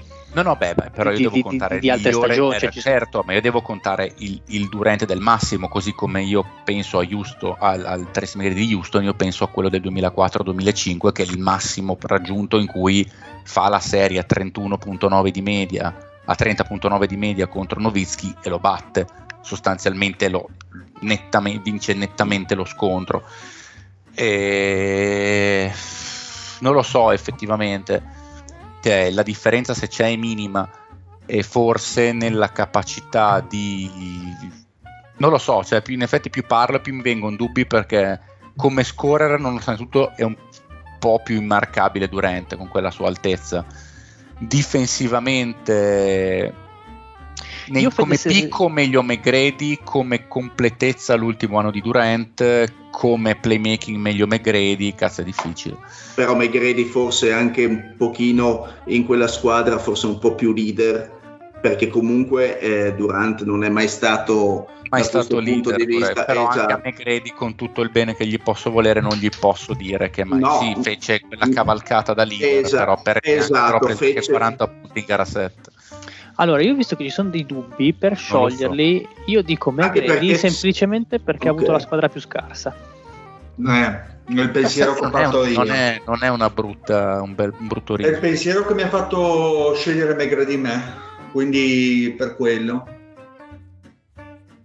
Ah, Perché secondo me tu, tu, Fede, tu, tu, tu, Fede, hai un po' di. prova a psicanalizzarti, cioè tu non vuoi votare McGrady perché non vuoi, secondo me, farti trascinare. Dici, ho paura di farmi trascinare dal, dall'amore per il giocatore, quindi voglio provare a essere obiettivo il più possibile, ma questo per assurdo ti si ritorce contro e ti fa andare contro McGrady. Cioè mi dà, mi dà questa idea qua. Nella... Può essere, può essere. E... Quel, quel, singolo anno di McGrady, prima che si facesse nuovamente la schiena, iniziasse a calare ad essere solo una superstar e non un giocatore formato in VP, è effettivamente un giocatore di altissimo assolutamente livello, incredibile. Mm. Via, quindi abbiamo un punto mio e del deal per McGrady. E anche eh, mio. Tre lo zio, vabbè, passa, il Mario non so chi voleva votare. Durante aveva detto Durante, quindi mm, si conferma mm, su Durante. Eh, si è allontanato, non, non, ho visto se è scritto. Ah, sono qua. Ah, ok, scusa, non ti avevo sentito parlare. Bene. Andiamo, andiamo, a gara 4, Tomjanovic contro Sean Kemp. Diciamo due giocatori... Mm. Eh, eh, a livello tecnico non c'è paragone. Eh? Beh, direi. Però Beh, uno, ha, uno, ha, una dimensione tecnica. No, uno ha una mano e l'altro ha una padella, però effettivamente... Eh, effettivamente... Però un bel match di pugilato Tomjanovic Sean Camp. Secondo me sarebbe stato interessante, molto eh, interessante. senso unico, nel senso che Tomjanovic da fare il sacco da box tre volte in carriera. Però è una sfida perché si compensano un pochino, si, si autocompensano, nel senso che comunque Bravo, Kemp è, fi- è, è, fisicamente straripante rispetto a Tomjanovic più esplosivo, anche se non è un, un, un saltatore assoluto, per dirti, non è... Eh, che cazzo ne so, boh, eh, se non mi viene in mente, però Tomjanovic oggettivamente era un giocatore tipicamente anni, anni 80, cioè più, più, statico, più sicuramente infinitamente più tecnico, eh, un leader più silenzioso rispetto a Sean Camp. Um, ah, io, io, ti dico questo. Non saprei, non saprei, chi scegliere, sinceramente, tra i due. Ho fatto questa, questa, piccola analisi a voce alta perché non saprei chi scegliere. È difficile perché Sean Camp è un giocatore che mi piace, di, mi è sempre piaciuto perché è un giocatore di quelli istintivi. Di quelli... Sì, fisicità mille, ti spostava chiunque sotto canestro, però aveva anche dei grossi me... limiti secondo me la fisicità di Sean Kemp è maggiore della tecnica di Tomjanovic, cioè Tomjanovic abbiamo detto tecnico tutto, lo può mandare fuori ritmo eccetera, però Kemp è talmente tanto più esuberante fisicamente rispetto a quell'altro che in lotta singola lo potrebbe annichilire. Cioè annichilire, annichilire no, però lo potrebbe dominare proprio a livello, a livello fisico e Anche perché comunque fare... Camp sono chili che si muovono, eh, sono tanti chili che si muovono, Sean Camp. Quindi anche io me li immagino in uno scontro uno contro uno, parietà. Eh, Sean Camp, per quanto basilare, i movimenti di virata, di eh, velocità sul cambio di passo, secondo me sono movimenti che Tomjanovic potrebbe cercare di fermare con, con la tecnica ma fino, eh vabbè, fino a un certo se, punto cioè, nel senso posizionare che, bene però... però i movimenti dei piedi di Tomjanovic non sono idilliaci. Secondo eh, me farebbe molta fatica a marcare Kemp eh. Tomjanovic è più giocatore sì è un signor difensore un grandissimo difensore però più collocato in, una, in un ehm, non so, in, in, un contesto squadra, calcolando insomma che ce lo ricordiamo per aver avuto comunque al fianco una squadra totale eh, contro Camp non lo so, io sono un pochino indeciso, anch'io sarei più su, su Sean Camp come... Mm, sì, se è un discorso uno contro uno, uno sì. sì. Di squadra poi c'è anche Olajuwon sotto per Houston e non c'è storia secondo me. Uh, Fede? Dico, sono son d'accordo sostanzialmente con, con quanto ho detto a livello fisico da te, Laura. Cioè, effettivamente Camp soprattutto in un, in un, discorso, una logica di uno contro uno che stiamo dicendo adesso, penso sia assolutamente straripante. Cioè, poca tecnica, poco controllo, quello che vogliamo, però visto ad esempio al suo massimo nella serie del 96 contro i Bulls, che è quella che, in cui io più, ho visto rivisto più volte Camp, sostanzialmente dovevano raddoppiarlo fisso perché gli aveva sparato tipo 61 punti in due partite e non sapevano cosa fare con lui fisicamente ed era quel tipo di giocatore lì in quegli anni in cui era on. E mm. credo che possiamo parlare di logiche di sistema come diciamo ogni volta a livello di squadra eccetera però qui c'è un giocatore che veramente penso che Tomjanovic in uno contro uno non lo veda neanche. Mm, sono d'accordo. Gli salta, gli salta in testa. Sì gli salta in gli mangi gli, lo perculla cioè. Sì, gli infila un ginocchio nella, nella bocca. Quindi andiamo sul 4 pari. Andiamo sul 4 pari e andiamo all'ultimo scontro un po' con il brivido, anche se vedendo i due contendenti brivido non è, perché abbiamo l'Ajuon contro Sigma. No, bene, con tutto Ora, il bene, aspettate, con tutto il bene che si vuole, insomma. Vi, vi, vi, dico, vi dico questa curiosità statistica, Olajuwon e Sigma hanno giocato uno contro l'altro per 14 volte in carriera Sigma una media di 19 punti, 10 rimbalzi e quasi 5 assist, Olajuwon 22 punti, 10 rimbalzi e 2 stoppate. Comunque Sigma nell'uno contro uno contro Olajuwon non è mai stato così soverchiato, ecco. perché comunque Sigma ha tirato col 43% dal campo e Olajuwon col 52%. To. Eh boh, quello fa la differenza però Lorenzo. Sì, no, no, parlando di no, beh, lì in realtà la motivazione è molto semplice, che gli anni del prime di Olajuwon Sigma non ci ha giocato contro. Sì, esatto, perché comunque le partite vanno dall'84 all'89 contro Houston. Esatto. Che era l'Olajuwon eh, ancora umano. Cioè era l'Olajuwon incredibilmente atletico, ma non... Eh, non, non con, con, con, la capacità di tenere sotto controllo la sua straripante fisicità. Cioè gli anni dall'87 al 90 sono assurdi. Sono quelli per capire ancora come gestirsi sono quelli che per capire ancora come gestirsi, esattamente in cui ancora stava finendo di mettere a posto soprattutto i suoi movimenti. Gli anni dal 90 al 92, per dire, sono quelli che Gesù Cristo in realtà anche era un'ira di Dio, ma probabilmente il Lolajuwon 25enne se avevi tanta esperienza, tanti centimetri come Sigma, potevi ancora farci qualcosa. Quelli, quegli anni dopo poi cioè, ha fatto penso a pezzi giocatori di ben altra levatura di Sigma.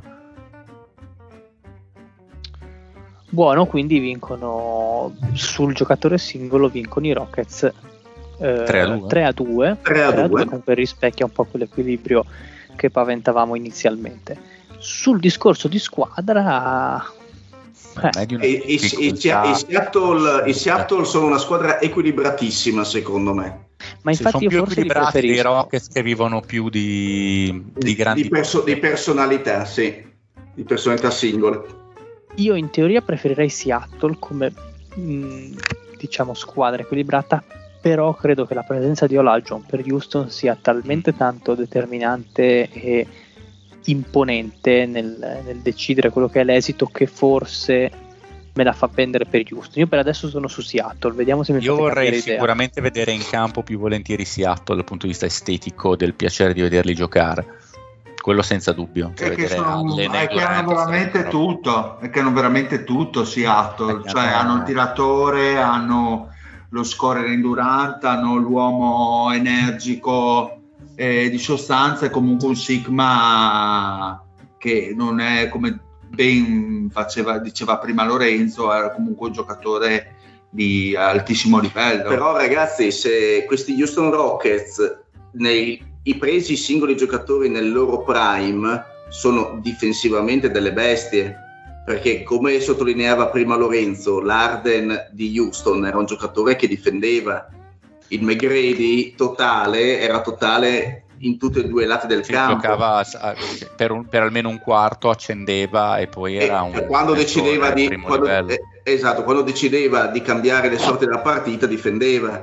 Tomjanovic comunque sappiamo quanto sia, sia un giocatore solidissimo eh, e Olajuwon insomma, insomma, a livello difensivo non, non si discute io sinceramente a me piace come... E, e forse il Durante di quegli anni effettivamente non è ancora quello esatto. di tre anni dopo che è in grado di cambiare la partita come la, cambi, la cambiava a livello e di forse, E forse anche Sean Kemp eh, per quanto difensivamente non sia un cattivo giocatore, però no. messo, messo, a fianco a Durant, cioè se vediamo il... Um, Durant Kemp Sigma e Megredi Tomjanovic Olajuwon, secondo me c'è una differenza non solo di, di tecnica ma anche di, di, difesa che secondo me nel top di questi giocatori pesa, pesa un sacco.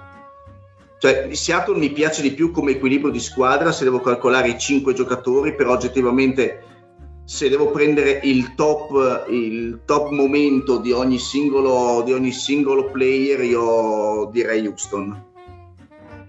Per quanto, ripeto, Arden non, non sia uno dei miei giocatori preferiti, Tomjanovic mh, mm, è tra- trascurabile, però nell'insieme secondo me gli sono superiori. Sì, per, peraltro, sì, lì secondo me la differenza la fa effettivamente proprio in una gara 7, perché le squadre secondo me sono molto vicine, la fa il fatto di avere uno come Olajuwon che sinceramente eh, di là di Durant mi sembra che è quello che ha dimostrato più di tutti abbastanza di gran lunga lì in mezzo. Secondo me fra questi è il giocatore più, cioè, più forte Olajuwon di tutti i sì, sì, giocatori più di Durant sicuramente con sì. quel bene cioè. sì, sì, sì. sì, sì tra l'altro è interessante anche a livello di accoppiamenti comunque sfruttando il fatto che ehm, eh, Kemp era comunque abbastanza interno e che Sigma era molto alto ma non era particolarmente fisico, Sigma era un tiratore alla fine. Era un tiratore della media, sì. Era, era un gran tiratore della mm. media.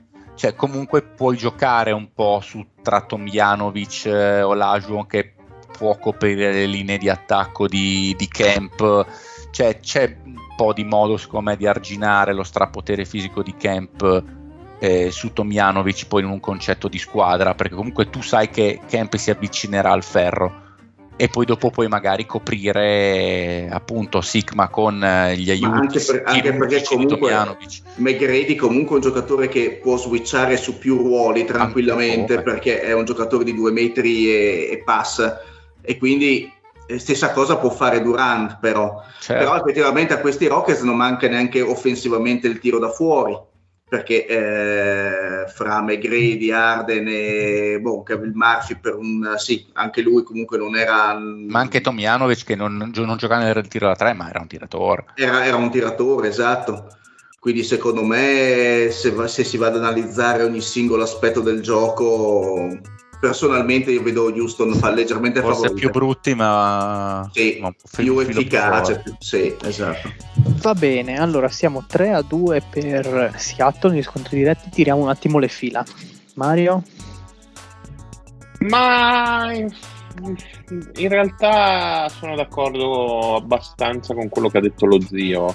E anch'io vedo con un, vado con una leggera preferenza per, per Houston mi sembra un quintetto che alla lunga possa, possa venire fuori in una serie più forte, sono i valori di un paio di giocatori mh, spostano e Olajuwon è, rischia di essere abbondantemente l'MVP di un'ipotetica serie.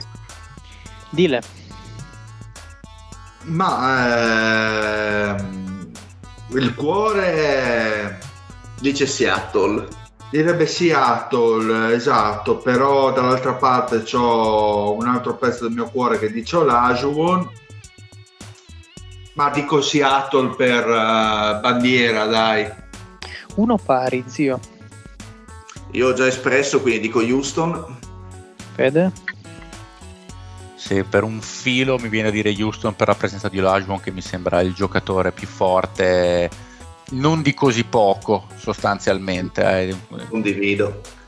Sì, Ti ringrazio sì. perché mi hai tolto una patata bollentissima perché mi sarebbe dispiaciuto troppo bollire i Rockets, quindi io voto a cuor leggero Seattle, quindi passa 3 a 2 Houston e buonanotte al secchio. Perfetto, Houston vince, turni, quindi... io sono contento, ci schianteremo al prossimo. Prima di andare al prossimo vi voglio dare una breaking news, non so se l'avete visto, ma è morto no. Willis Reed Ah, sì. sì ah. Eh, non ce l'ha nessuno, però. No, infatti, no, no, nessun quintetto, no, nessun quintetto. No, no, c'è, c'è quello dei mix che sono ancora in gioco. E eh, vabbè, magari. Quindi lo dobbiamo togliere, mi dispiace. No, scherzi. bene, bene, bene. Bene, andiamo con la prossima sfida. Quindi e direi Spurs, anche ultima, direi. Mm, sì, okay. facciamo l'ultima e chiudiamo. Ok, abbiamo per gli Spurs Tony Parker, Gervin, Leonard, Tim Duncan, David Robinson. E piccola parentesi, secondo me questo è uno dei puntetti più forti che ci sono. Eh. Concordo. E quindi verrà bollito perché insomma perché non vorremmo mai che... Ma io sono severo ma giusto. Dall'altra parte abbiamo gli Utah Jazz con Stockton, Mitchell, Dentley, Ma- Malone e Gobert. Porca troia. Allora, dunque, muore tutto. Cioè che, si, che, si fo- che si fonata, che si prende il gomma. Ma, allora, all'inizio, così guardando distrattamente, ho detto vabbè, non è una sfida così a senso unico. Dopo ho riguardato bene i nomi dalla parte degli Spurs, ho capito che in realtà è una sfida a senso unico. Questi maledetti. Comunque devo, dare, devo, dire che come costruisci tu suspense di Ile lo fanno in pochi. Eh, eh. Guarda che distrugge un gioco in pochi secondi. Sì, siete tu, Federico Buffa e veramente pochi altri. Ma perché sono una persona che non gli piace fare tanti panegiri. Non è retorico il team. Ah, no, ragazzi, esatto. e anche e soprattutto voi non considerate una cosa, sono scattate le 23 già. Eh, esatto, a dormire. Vorrebbe dire boh, eh, si inizia Esatto, eh, comincia il calo, comincia il calo. E quindi anche aumenta la capacità di sintesi in maniera proporzionale al calo. Allora, dunque, da una parte abbiamo lo scontro ovviamente Tony Parker-Stockton.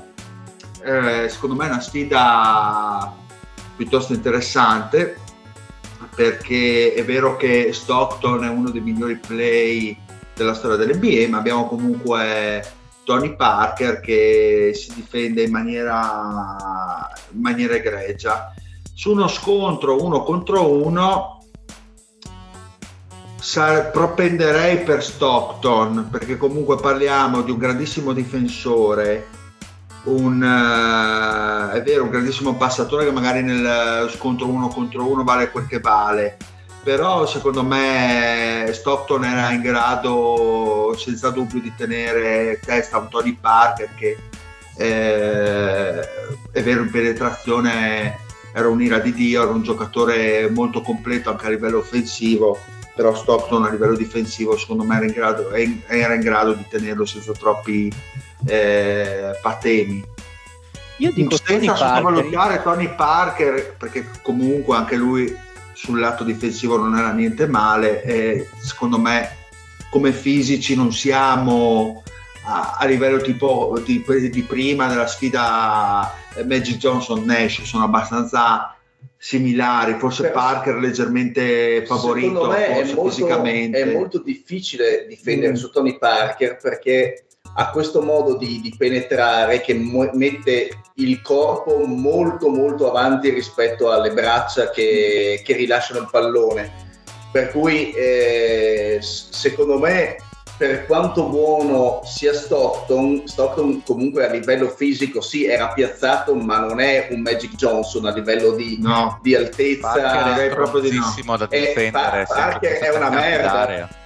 Esatto, perché in realtà lui si sposta col corpo e una volta che assor- eh, assorbe il contatto rilascia la palla. Però Stockton ha Quindi... sempre difeso grandissimi giocatori. Sì, anche quello è vero, infatti cioè, marcava solo... sempre il giocatore più forte negli anni Però dire un, un, una guardia come Parker, secondo me Stockton non l'ha mai affrontata perché comunque Parker era uno che Vero. portava sotto canestro i suoi diretti marcatori e, e comunque a livello fisico sempre canestro quando a, li, a livello proprio, proprio spallate gomitate Parker aveva una tecnica spalla canestro proprio canestro mm. notevolissima e Stockton non so se ha mai affrontato una, un giocatore no, del genere e c'è il Parker che quello che era con quella velocità tra l'altro. eh, c'è il Parker nei discorsi per le quindi voi vedete comunque avvantaggiato Parker non sto ma e, allora contro è, è, che Parker tirava spesso fuori, fuori ritmo per cui non era il classico giocatore che andava frontale a canestro in tu, elevazione. E tu avevi senso di posizionamento, quindi lo fregavi, dici tu, sei fosse diciamo, stato quel tipo di giocatore. Esatto, Parker, Parker era un giocatore, giocatore che invece, come ti ho detto, tirava spesso con il corpo storto, in caduta. Eh, Alla Jalen Branson. sì, con un, con un, filino più di gusto, però permettimi Lorenzo. allora, solo perché se... eh, allora, secondo me, quando mh, ha presentato la sfida, così giusto sentendo i nomi, uno insomma, si dice Stockton, uno dei più grandi playmaker della storia, però secondo me qui la, non dico che ha senso unico verso Parker, ma nella mia testa poco ci manca perché comunque, eh, come dicevate voi, nell'uno contro uno, secondo me Parker aveva molte più armi per vincere un ipotetico eh, sfida da campetto, ma anche estendendo un po' eh, le carriere Uh, Parker ha dimostrato di poter essere anche la prima opzione offensiva in una squadra da titolo, uh, da sì. che è stato MVP delle finali, che è un livello che eh, ovviamente Stockton eh, non ha mai raggiunto. Chiaramente conta anche i, i, contesti, i compagni, gli avversari. Tanto il Fede si sta annoiando, secondo me. no, io faccio i favori è... per gli amici. Eh, vuole questo, caricarmi per quello. Oltre a questo, esatto. spunto da quello che ha messo, che ha messo, che ha messo il, il, Fede all'attenzione di tutti, è il fatto che Parker fosse anche un grande, un, un grande Lenny, Lenny, della situazione. Quindi io, il mio voto per me è indiscutibilmente verso l'odiosissimo francese franco-belga. No, purtroppo cioè, sono abbastanza d'accordo. Ha dimostrato di essere la prima opzione, quantomeno esterna, di una eh, squadra eh, sì. a titolo, perché in quegli anni lì c'è, c'è, stato sì il 2005 in cui forse il più forte dei due era Ginobili, ma già un paio d'anni dopo e per almeno un quinquennio il migliore esterno come eh, capacità di essere sempre continuo è stato Parker e era quello che mi ha cercato più spesso eh, in maniera continua. Poi Ginobili era quello che era più zingaro decisivo nei che, momenti esatto, decisivi più, più decisi- che poi? Più decisivo quando era in giornata di essere decisivo perché poi quando invece faceva sì, cagare sì. faceva anche delle minchiate fotoniche oppure faceva anche due tre partite di fila in cui tirava il 30%. E poi magari faceva... ce lo siamo dimenticati perché per come è finita eh. quella, quella, serie, ma eh, sì. con Miami, gara 1, insomma, il canestro allo scadere eh, era stato di parte, insomma, la giocata pazzesca, eh, però chiaramente non è mai passata alla storia perché insomma gli eroi di quella serie sono altri, ma anche lì comunque era anche un giocatore clutch, quindi direi che Parker no, no, in dubbio, e poi, e poi tra l'altro una cosa, una cosa, che a me me l'ha sempre fatto stare simpatico che Parker forse è l'unico che aveva coraggio di ribellarsi al regime.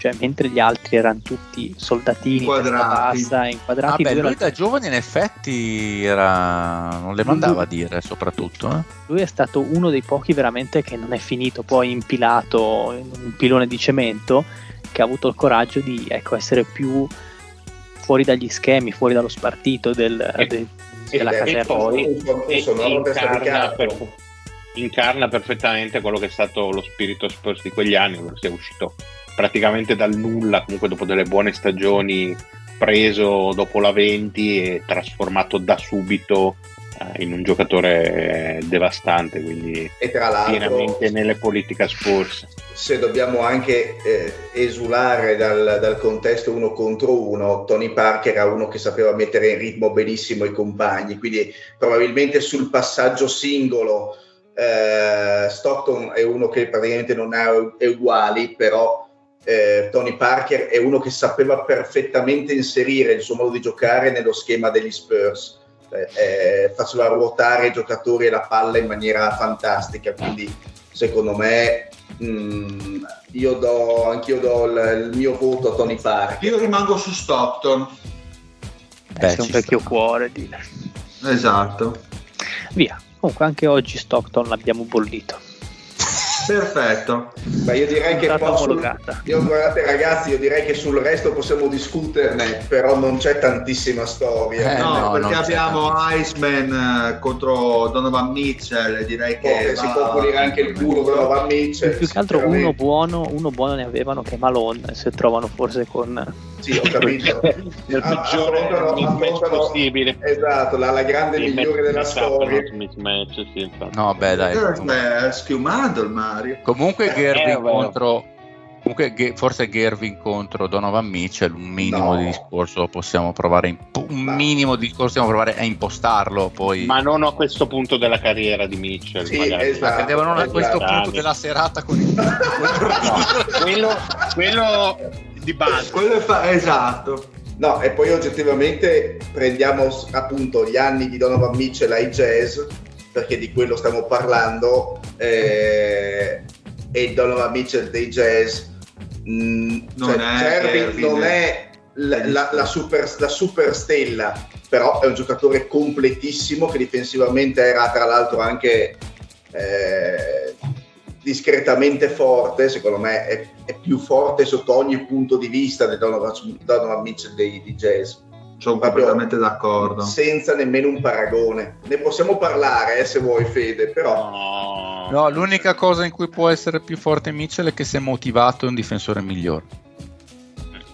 Uh, se mi prendi l'esempio delle serie, delle serie playoff, Beh, ti faccio una domanda. Scusa, ti faccio no, una no, domanda. io ho detto se motivato perché poi in realtà gli ultimi due anni con gli scazzi con Gobert, cazzi ah, okay. non l'ha mai dimostrato. Ti faccio una domanda. Allora, Gervin è un Hall of Fame Secondo te Mitchell lo diventerà? Eh, allora, per, come lo intendono, per come lo intendono gli americani potrebbe anche essere, nel senso una carriera alla Lillard, diciamo, che per loro uh, di, di, sicuramente di rientra. Cazzo, che, però che paragone del Secondo cazzo, me Lillard è meglio di Mitchell. Eh, porca puttana, che paragone eh, No, una ca- perché? No, ma sto dicendo facendo, no, ma facendo una carriera alla, alla Lillard che rientrerà negli standard dell'Hall of Famer. Dico che per il contesto loro americano, loro ce lo vedrebbero un Mitchell ah, oh. come Hall of Famer. Questo sto dicendo. Che facendo una carriera simile a quella di Lillard come mm. status, come, come successo in carriera, cioè quindi niente, eh, sì, però sì, potrebbe entrare anche, anche, da non, anche, da non, vincente intendi? Ma solo sì, per la prestazione singola del giocatore esatto, quello intendevo. Ok sì sì, ci può stare ci può stare. Ha effettivamente fatto anche una super stagione quest'anno. Vediamo. No, Bene, ci può stare, probabilmente ci finirà. Se va avanti così ancora 5-6 anni, arriva a fine 31-32. Magari sai, ci scappa un titolo da qualche parte da prima mm. stella e non se ne parla nemmeno.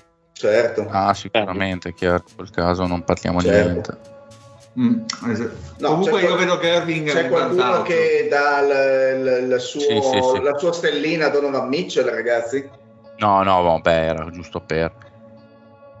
No. Però, scusate, e invece il Kawhi contro l'Adrian Dantley, perché il Kawhi ovviamente eh, non è quello degli ultimissimi anni, però è vero che forse il, Ka- il Kawhi del, di, di San Antonio, secondo voi, è il kawaii del prime, nel senso, o è quello dell'ultimo anno? È poco, so, è poco sotto. Il kawaii dell'ultimo anno agli Spurs no, è il 90% no. del kawaii di Toronto. Eh. No, calcola eh, che però l'ultimo anno non è anche dove si è craccato Leonard nei playoff. Sì. Esatto. E comunque anche qui parliamo di un MVP delle finals, sì, quindi cioè esatto. il massimo livello possibile. Contro non degli scappati di casa. No, no, infatti, poi insomma, bissato anche da altre parti, quindi penso che sì, il giocatore... Guarda, secondo me... Con Dantley cioè, si faceva delle stagioni da 30 di media, aiuta, quindi comunque certo, certo. Cioè, esiste Però... un discorso, ecco. Però Leonard, diversi, ecco. Leonard, è anche un difensore di primissimo, di primissimo ordine. Forse Vabbè, all timer come... Esatto cioè, stiamo esatto. parlando esatto di un non l'NBA, di un primo quintetto difensivo. Beh, raga, fatemi far minutaggio, avete pazienza. no, direi che ti ho no, siamo, bene, siamo messi bene. È quasi un'ora e mezza, no? Comunque, ah, no, il, il, Leonard, secondo me, dei, degli ultimi Spurs è sul livello di, di Toronto, semplicemente sai benissimo che comunque nel, nel basket ci vogliono anche combinazioni eh, a Toronto era il leader, era l'unico, l'unico vero leader eh, e quindi è ovvio che chiaramente... Però non ha fatto un discorso stupido il Fede, nel senso che Dantley è un giocatore completo, ma ha fatto una stagione da quasi 5 anni certo, sì. di media, cioè è, è, un giocatore con controcoglioni, probabilmente sì, sì, noi anni 80 non è probabilmente un giocatore ha, di cui abbiamo una memoria incredibile, però contro un Leonard ci può stare anche un vantaggio a mio avviso, perché come ricordavi tu l'ultima stagione agli Spurs era infortunato, ma la penultima stagione di Leonard era comunque secondo me il 90% di quello che sarebbe diventato sì. Toronto. Ripeto, C'è poco da fare. Secondo me è sì. un po' difficile valutare a mio avviso, però il discorso del Fede ci può, ci può benissimo però stare. Un Dantley se avesse affrontato, mettiamo in, uh, così, per ipotesi un Elgin Baylor dei Lakers, probabilmente lì ci sarebbe stato molto più di cui parlare eh, sì, rispetto, rispetto, a un Leonard Dantley. Non so se. Sì, ho capito eh, il discorso. Sì. Perché secondo me Leonard è, è, un giocatore molto più completo, molto più totale. Mm, per cui la, la, la, conversazione del confronto secondo me è molto più limitante rispetto a un giocatore come Elgin Baylor che invece era più monodimensionale, più uh, più classico come giocatore. Leonard è, è un, un Ma eh, Fede, uno dei tu magari più memoria, Dantley sì. eh, negli Utah Jazz, com'è? Era la vera e propria stella di quegli anni? Beh, sostanzialmente sì, sostanzialmente sì. C'era il primo attaccante sostanzialmente e, e, e quegli Utah Jazz non avevano grandissime fortune.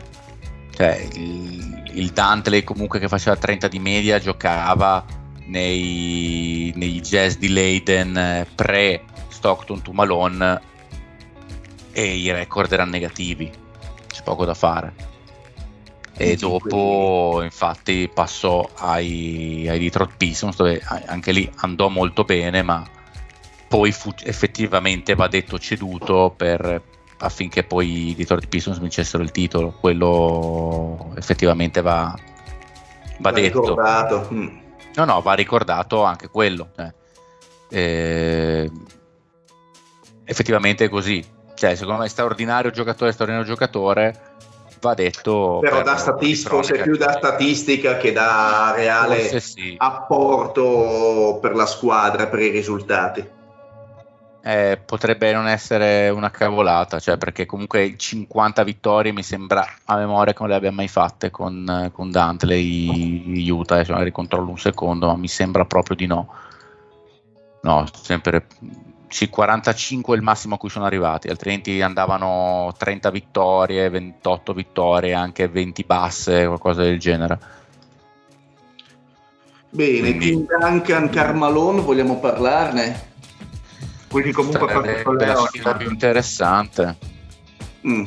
ah, abbiamo allora... anche prima il discorso sui quattro anche sì però di fatto ne abbiamo già parlato sì mm. cioè il peggior accoppiamento possibile per Malone sì. che comunque lui sia un Hall of Fame fatto e finito però insomma non, non si discute Duncan non perde con nessuno tra l'altro è un ruolo su ruolo già, abbiamo già notato in altri scontri che le squadre che avevano il giocatore buono unico inevitabilmente si scontrava con l'altra squadra con una bestia rara.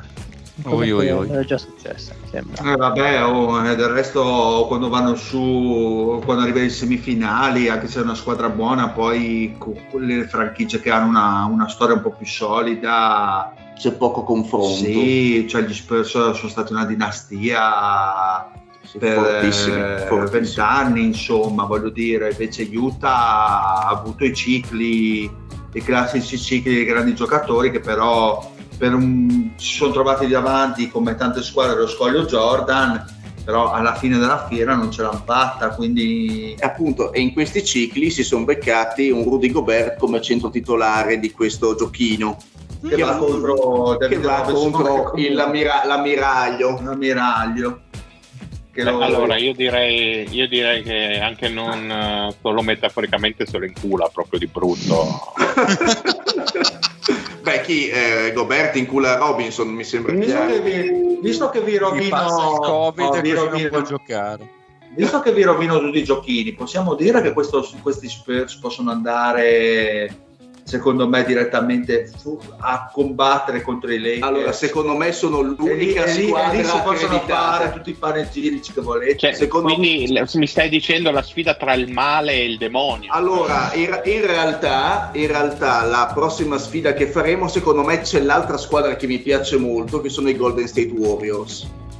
Che, che forse non saranno nel complesso presi singolarmente dello stesso livello degli Spurs, ma secondo me sono una squadra molto molto bella sì. anche quella. Quindi che bello, stiamo tirando le file del Ragnarok, si sente che Sì, sì, sì, ma comunque gli, gli Spurs secondo me è una squadra che può può insidiare secondo me i Lakers della prima il bello di questo giochino che comunque alla lunga riesci abbastanza a capire l'andamento di tutte le franchigie chi ha, se- ha sempre fatto cagare che non ha mai non sono mai riusciti a tirare le fila nel, nella loro storia, chi magari ha delle storie recenti, quindi vedi Memphis e quindi non fa neanche testo, chi invece ha proprio una storia molto completa, solida, completa vincente per tantissimi anni e quindi la differenza la vedi. Perché anche i Suns avevano un buonissimo organico ma sono stati un po'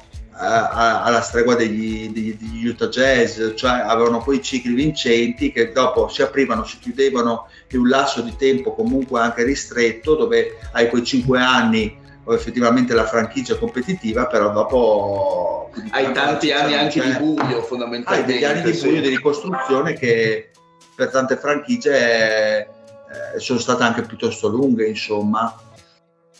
Quindi per fare, mi sembra che, di capire che eh, dalla frase del Marione che il buon David Robinson possa tranquillamente sorvolare sopra la capoccia di Gobert.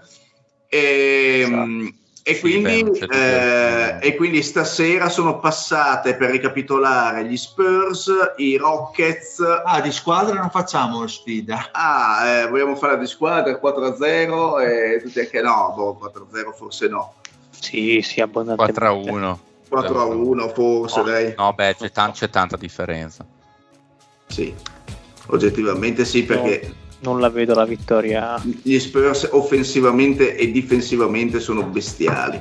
Però non è un brutto organico quello di, di Utah, eh, voglio dire. È abbastanza ben assortito, secondo me. Forse solo Mario Gobert. Vabbè, comunque se è una squadra che ha già passato un turno vuol dire che, che qualche giocatore buono ha e per buono esatto. intendo comunque stelle di prima grandezza ci deve essere. Mm, decisamente. Sicuramente se Utah fosse stata accoppiata ai Suns probabilmente sarebbe stata una sfida sicuramente più, più, sì, più, più, più, più, interessante, più alla pari, però ovviamente gli accoppiamenti non, non aiutano e quindi sì, adesso stiamo andando a scremare, appunto stanno rimanendo i, le, le, franchigie con più storie, con più giocatori forti, quindi c'è eh poco, eh poco da fare. Esatto. Bene, quindi passano Lakers, Houston, Spurs, sti cazzi. Esatto, direi. E manca, eh, manca, ancora la sfida che faremo la prossima volta insieme alla restante del, dell'Est, eh, che appunto sono i Golden State Warriors contro i Portland Trail Blazers. Esatto. E a Est cosa manca? E a Est cosa avevamo sotto indietro, Toronto? Eh, sai che non mi ricordo, allora, ci devo andare a guardare. Ma, ma, di due a caso, poi cambiamo in post produzione. Toronto Indiana.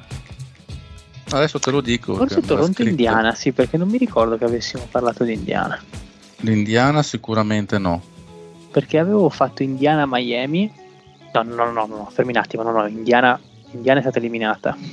Ok, molto bene, bene. molto ce bene. La siamo ricorda- ce la siamo ricordata, ci è piaciuta. Dai. Toronto-Chicago forse. No. Può essere, non mi ricordo assolutamente, ma tendo a sbattermi anche il... Eh? va bene, va bene, dai. Eh, bene ragazzi, comunque la prossima, il prossimo puntata del giochino parleremo, appunto faremo queste due sfide e andremo un pochino a completare eh, l'ultima parte del tabellone delle due conference, quindi siamo, siamo carichi sul pezzo e devo dire la verità, ci stiamo anche un pochino scaldando per, queste, per questo Ragnarok, eh, devo dire la verità. Eh, mi sto, sì, sono d'accordo. Adesso comunque iniziano le sfide interessanti. Perché cazzo, oggettivamente, so, cioè, immaginare questi giocatori sul campo da basket, ti viene, ti viene, voglia di dire porca puttana, cioè, tanta tanta roba. Sai, tanta, forse... tanta roba. Ok. Forse Bulls Raptors non l'abbiamo fatto. È quello che dicevo. Perché, Chicago sì, sì, no, ti stavo dando ragione loro. Perché Wizard Dogs l'abbiamo fatti, Pistons Magic l'abbiamo fatti, Knicks contro i Cavs, sì, loro. Sì. Sì, sì. E mancano i Bulls contro i Raptors, sì. Ecco, quindi sappiamo già che le prossime due sfide Uh, per andare appunto a completare i gironi successivi. Quindi e dopo magari scavalcheremo le finali di conference, qualcosa si può fare. Sì, esatto. E poi ne abbiamo fatte tre, no? Stasera. Sì, sì, sì. Tre, sì, quindi sì. sì, si può fare. Bene, andiamo ai saluti allora. Un saluto al Marione. Buonasera a tutti e ricordatevi di ascoltare Catenaccio Podcast la settimana prossima su tutti i migliori schermi. È finita così. Va bene, Mamma un saluto mia. a Lorenzo. Eh, buonanotte a tutti e boh, fate a modo. Un saluto alla cappella più infiammata di Bologna. Bella regaz, un saluto da Lima. Un saluto allo zio. Un saluto all'umidità. Un saluto anche dal Dile e alla Proche. Eh, bella! Bella! La, la, la, la, la, la. voglio sforare. Natasha from St. Petersburg. She was a trapezist. Of Vladimir from Chernobyl. He was a penguin boy, a penguin boy. Oh, a penguin boy. Bloody, a bloody penguin boy. And there she's flying in the lights. And there he's dying for her lips. Always hidden.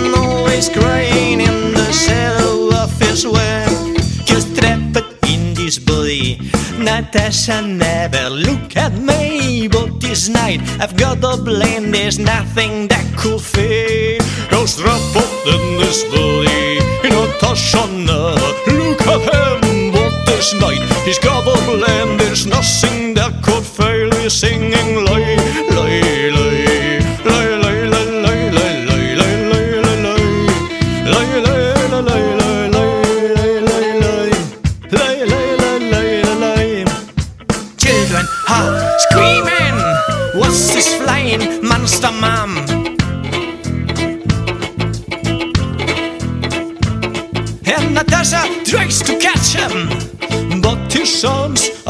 sure.